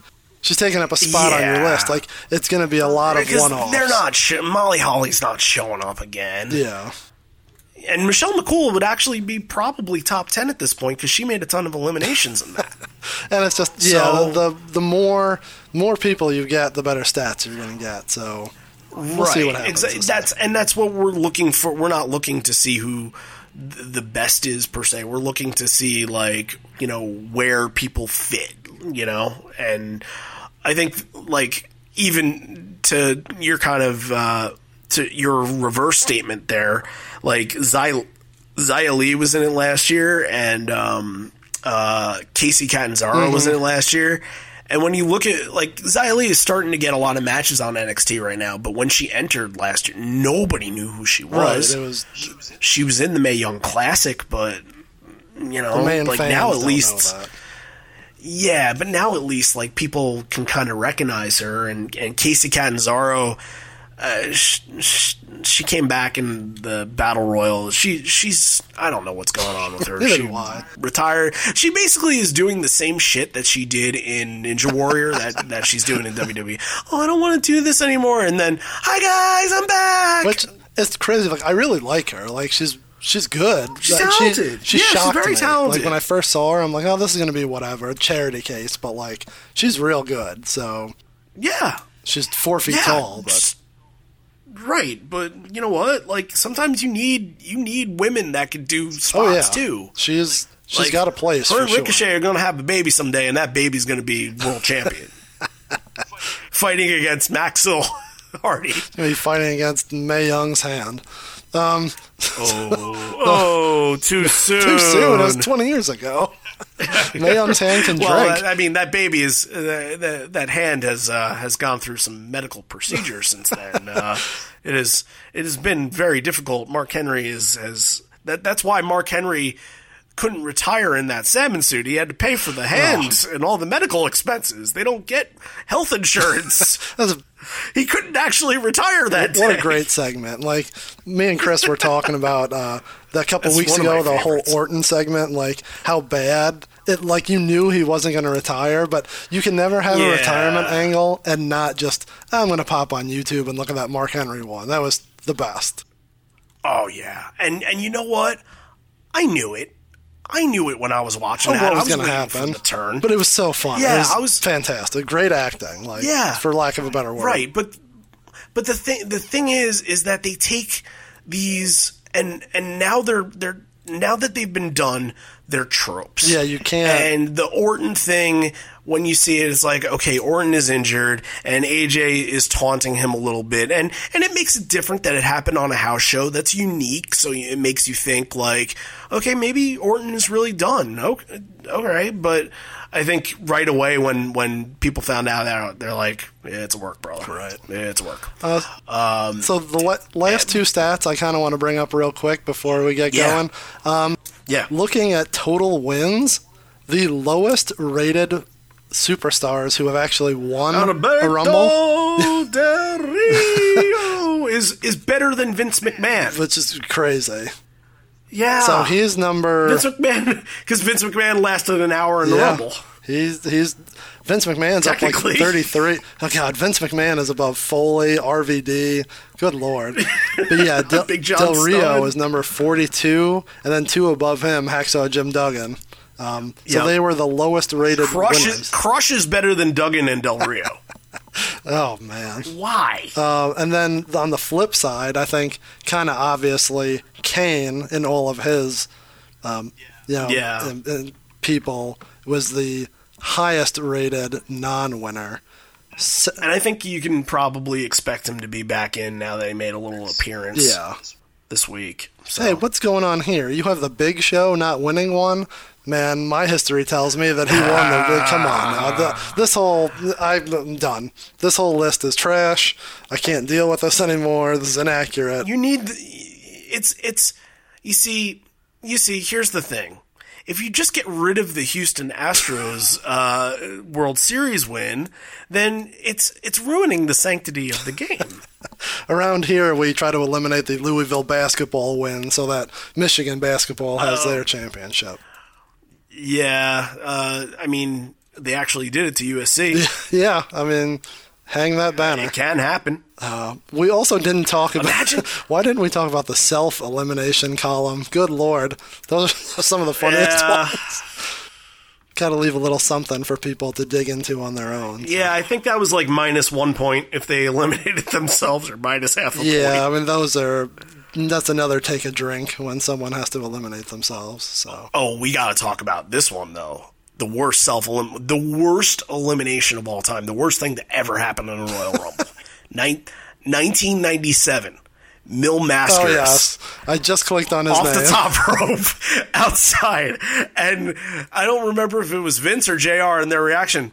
Oh, and he took a dive, but that means he's out. Yep, uh, Mil Mascaras is out of the match. Was um, I guess that wasn't the right thing to do. is his self elimination count as an elimination, or does that mean he eliminated someone else? I think s- no. I I think s- I. Oh, that one's tough because he didn't actually eliminate somebody in that. Like Foley, when he eliminated himself, also eliminated Randy Orton. Right.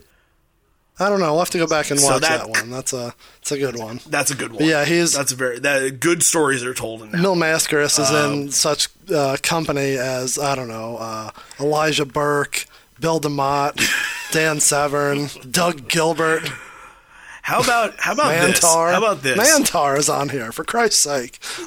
Some of some of my favorite things. Just filling the Rumble back then was so tough. Oh, yeah. because all the guys left for WCW. So '97, they had they had to bring in. I think they were doing a little while, just like the uh, the AAA Yes, guys was- came in and had some matches. So you have in this Rumble. If you're like doing Sporcle quizzes, uh, I always have to remember these names for, for the Rumble. Mil Mascaras, who you can remember, he's a legend. Uh, Cybernetico, It's a good one. Latin Lover, and. There's They uh, were all in a Royal Rumble. even just the people who are under contract are they're stretching for you know the fake Right. Razor and Diesel, the Sultan. Um, right. man, How how about 2011? They had so many guys under contract. They had two massive factions at the time that they had to that they, they had to make it 40. The next year, they had nobody to use, so they used the freaking announcers. yeah. Which is funny Like, again. and like, then Kharma and Road Dog and, and Hacksaw. J- That was like the year that everybody was a special a special guest surprise. That was that's a weird rumble because it, it's good, although like Sheamus winning is a little meh. Yeah. It's you know Jer- that should have been Jericho's win. I think we all know that. Yeah, there's a there's an episode of just going back and like rebooking who could or should have won different years.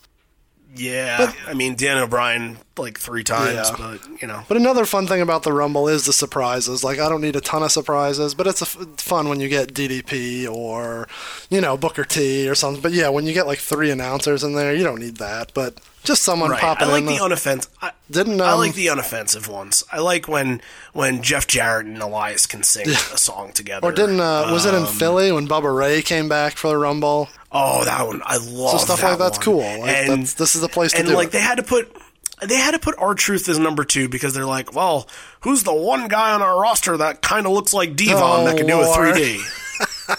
There's a running bit that we have that we, we will just end on there. Oh, Oh man! So I have one last question for you, and then I will let you get it. on your way. Um, We Sure. asked this to all of our guests, and you seem to be knowledgeable enough to give us a fair answer. WWE Well, all Hall right. of Fame should. I know your answer to this. Should the Insane Clown Posse be in the Hall of Fame? No. See now, th- I I agree. People argue that they've done every Fed. You know, uh, they've been to multiple pay per views. They've whatever their argument is. I disagree, but I'm just asking your opinion because we ask everybody. There are guys like the British Bulldog that haven't been in. Uh, uh, um, Rick the Model Martel I isn't in. Um, Molly Holly isn't uh, I mean, who who who was the last one? you Molly? Holly. Yeah, she'll be in at some point. Um, Irwin R. Schyster should go in before them. Um, Skinner should probably go in before you're gonna- them. The Red Rooster should probably go in before You're them. gonna get some heat from some of my boys, so we might have to stop. Good, bring it on. We're on. gonna have to stop you Um, here before we. Let's see. Santino Marella's probably getting in before them. Santino Marella's getting in the Hall of Fame. You better believe that. Oh, When they put comedy gimmicks in, like you know, uh, a Teddy Long or uh, you know, you know, Rikishi and Godfather, they're they're going to put Santino Marella in all. So that's my eternal debate is like, should they be in? No. Like to my Hall of Fame, no. But, I don't think there is a debate. but I, the I- people that you put in there, it is like an open door policy where like everyone who wrestled between 98 yeah. and 2001 you're getting it's it. not the it's not Cooperstown. Yeah. They're, don't have to hit for three a three hundred average. No. uh, uh, you know if if they did something literally. The Godfather did something memorable for two or three years, and that's why he's in the Hall of Fame. And he's a and he's a good hand, and he's a good guy.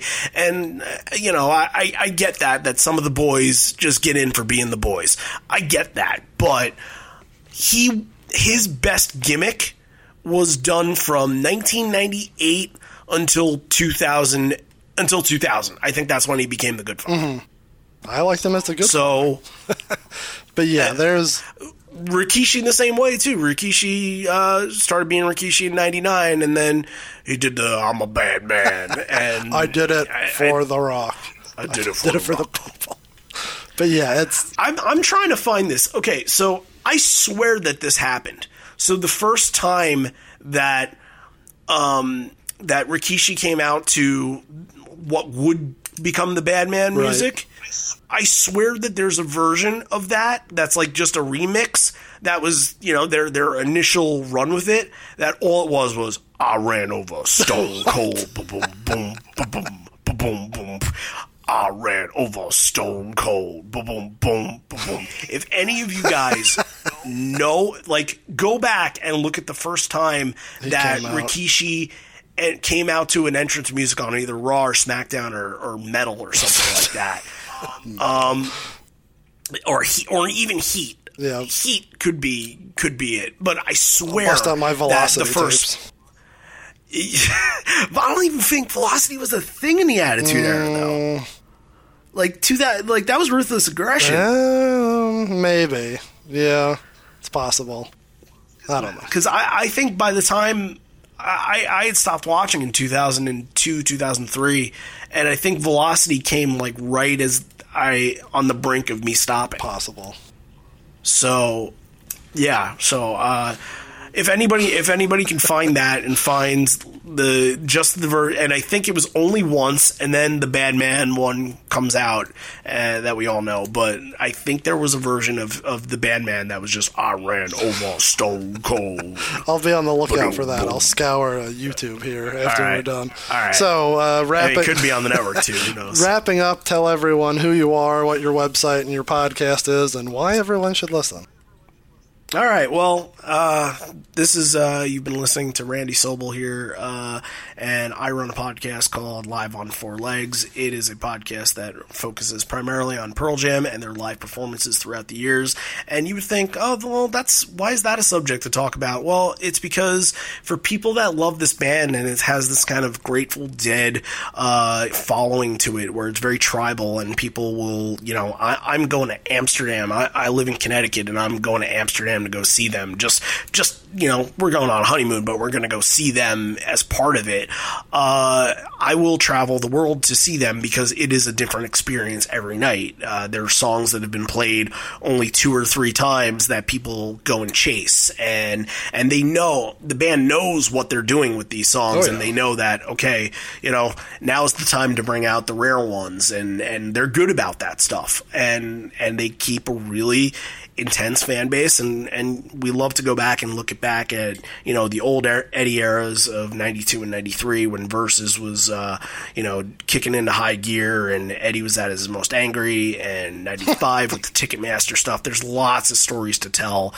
Um and basically we love to tell stories of fans going to shows and, and giving a retelling of, of their experience being at the show and just not just that, but like how they got there and how they got tickets and their emotions that they felt during uh, during the show. And, and like I said, I said in the beginning, it's it's a powerful thing when you get really into music. And Pearl Jam has so many different identities that you can follow along with, and you know through different stages of life. So I agree. it's a it's yeah. a very deep dive. Like everyone likes a deep dive in wrestling. Here, your podcast is Yeah. a deep dive into a genre of music that I not I wouldn't say genre, but a part that I wouldn't have thought of. It's really about the set list and why it's created, how it's created. So anyone who's ever Yep. like thinking about that, it's not. I mean, I love Aerosmith or I love whoever, but like you know they're doing it in a certain order every night. Pearl Jam is like it's, I don't want to say it's an art to it, but like you your podcast deep dives into that. So that's yeah. definitely an interesting take. And then you, as we noted, have WWE superstar Edge on your next episode. So we will send everyone yeah, your it way. should be out that. by the time you listen to this. It should be out. Excellent. So uh, definitely, definitely look for it. Um, the the one thing I'll, I'll say is that you know I, I'm going to ask you this. Do, do you know like what podcast um, made me want to do live on four legs? That got me into I don't know. You tell me. Uh, is it a music? It, it was some. It was something to wrestle with. that it was because of their their ability to go back and tell stories of that era and obvi- and you know obviously we tell stories from our perspective of you know either the time period or when we were at a certain show and how we felt about things but you know talking to somebody like Edge about uh green you know the Greenville 2016 show and like his experiences is kind of in a way even though Prichard has more of a a background of what was going on behind Insider the scenes. In a yeah. way, right? In a way, it, it kind of is that because you can you can get to okay, well, what are we seeing here, and why are we seeing it, and what was going through your head at this time when we were seeing it. You know, we we don't have we have some knowledge of you know like hey the you know this is on this tour the band was going through this so we can add that as additional flavor to it but um you know it's it, it, that's basically why I, I did it because I did it for the rock uh, because that's good. Like I, I get what you're saying. I, because Conrad Conrad and Bruce are, are do such a good job of just retelling history, and I'm such a history buff as it is, and I, I when I do a deep dive into anything that I get obsessed with, I want to know Everything. everything about it. And res- wrestling and Pearl Jam are like the two wrestling, Pearl Jam, baseball are like very many things that I love knowing everything about. Real quick, because my computer is dying as we talk. No ICP should not be in the Hall of Fame for the last time. You have to you have to pick one. Pearl Jam or wrestling. Which one goes? Pearl. Oh, which one goes? Yeah. Re- wrestling. Wrestling goes. Right. Pearl Jam. Pearl Jam is uh, has never let me down. That's fine. Oh, I understand. I'm just, I'm just saying. Uh, Vince McMahon doesn't run Pearl Jam. I understand. All right. Well, that's it for us. We have talked for a long time. This is a good Rumble talk. Uh, hopefully. Randy comes back, you and even if you just come back with, you know, quick email, uh, not emails, um, voicemails, or just stuff you want to drop in. Uh, if we get to different points or different topics, you know, we always we always like to hear from different people. So, hopefully, this is the the same, first and not the that. last.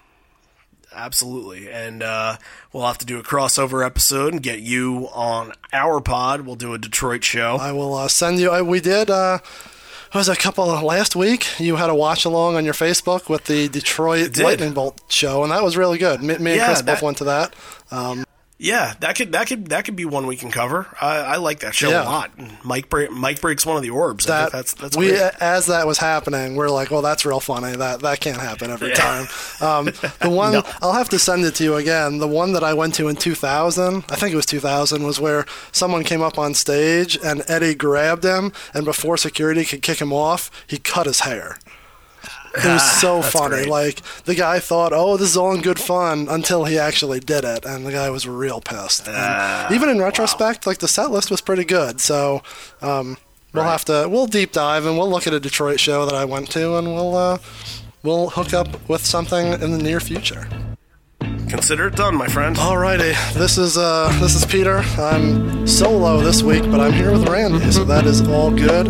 I hear the band playing, so it's time to go. So until next time, see you later. Thanks, Randy. Adios, amigos. Thank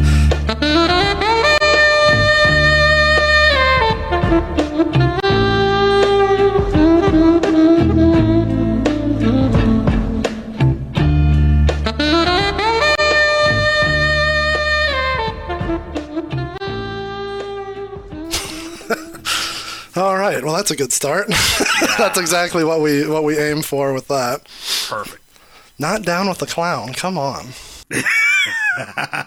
My favorite thing, speaking of Rumble, my favorite thing is uh, you ever see the the '99 Rumble um, where I think like Kurgan comes out and they play the song, and on the network they block the song. I guess the I guess they Oh. don't have rights for it, but um, it's the it's the oddity theme, and every single person in the front row is waving their arms back and forth. Of course It's they do. The greatest thing. It's the greatest. Oh man, we're gonna. Oh man, we have to get into that too. I need to make a note. I'm gonna do that right here.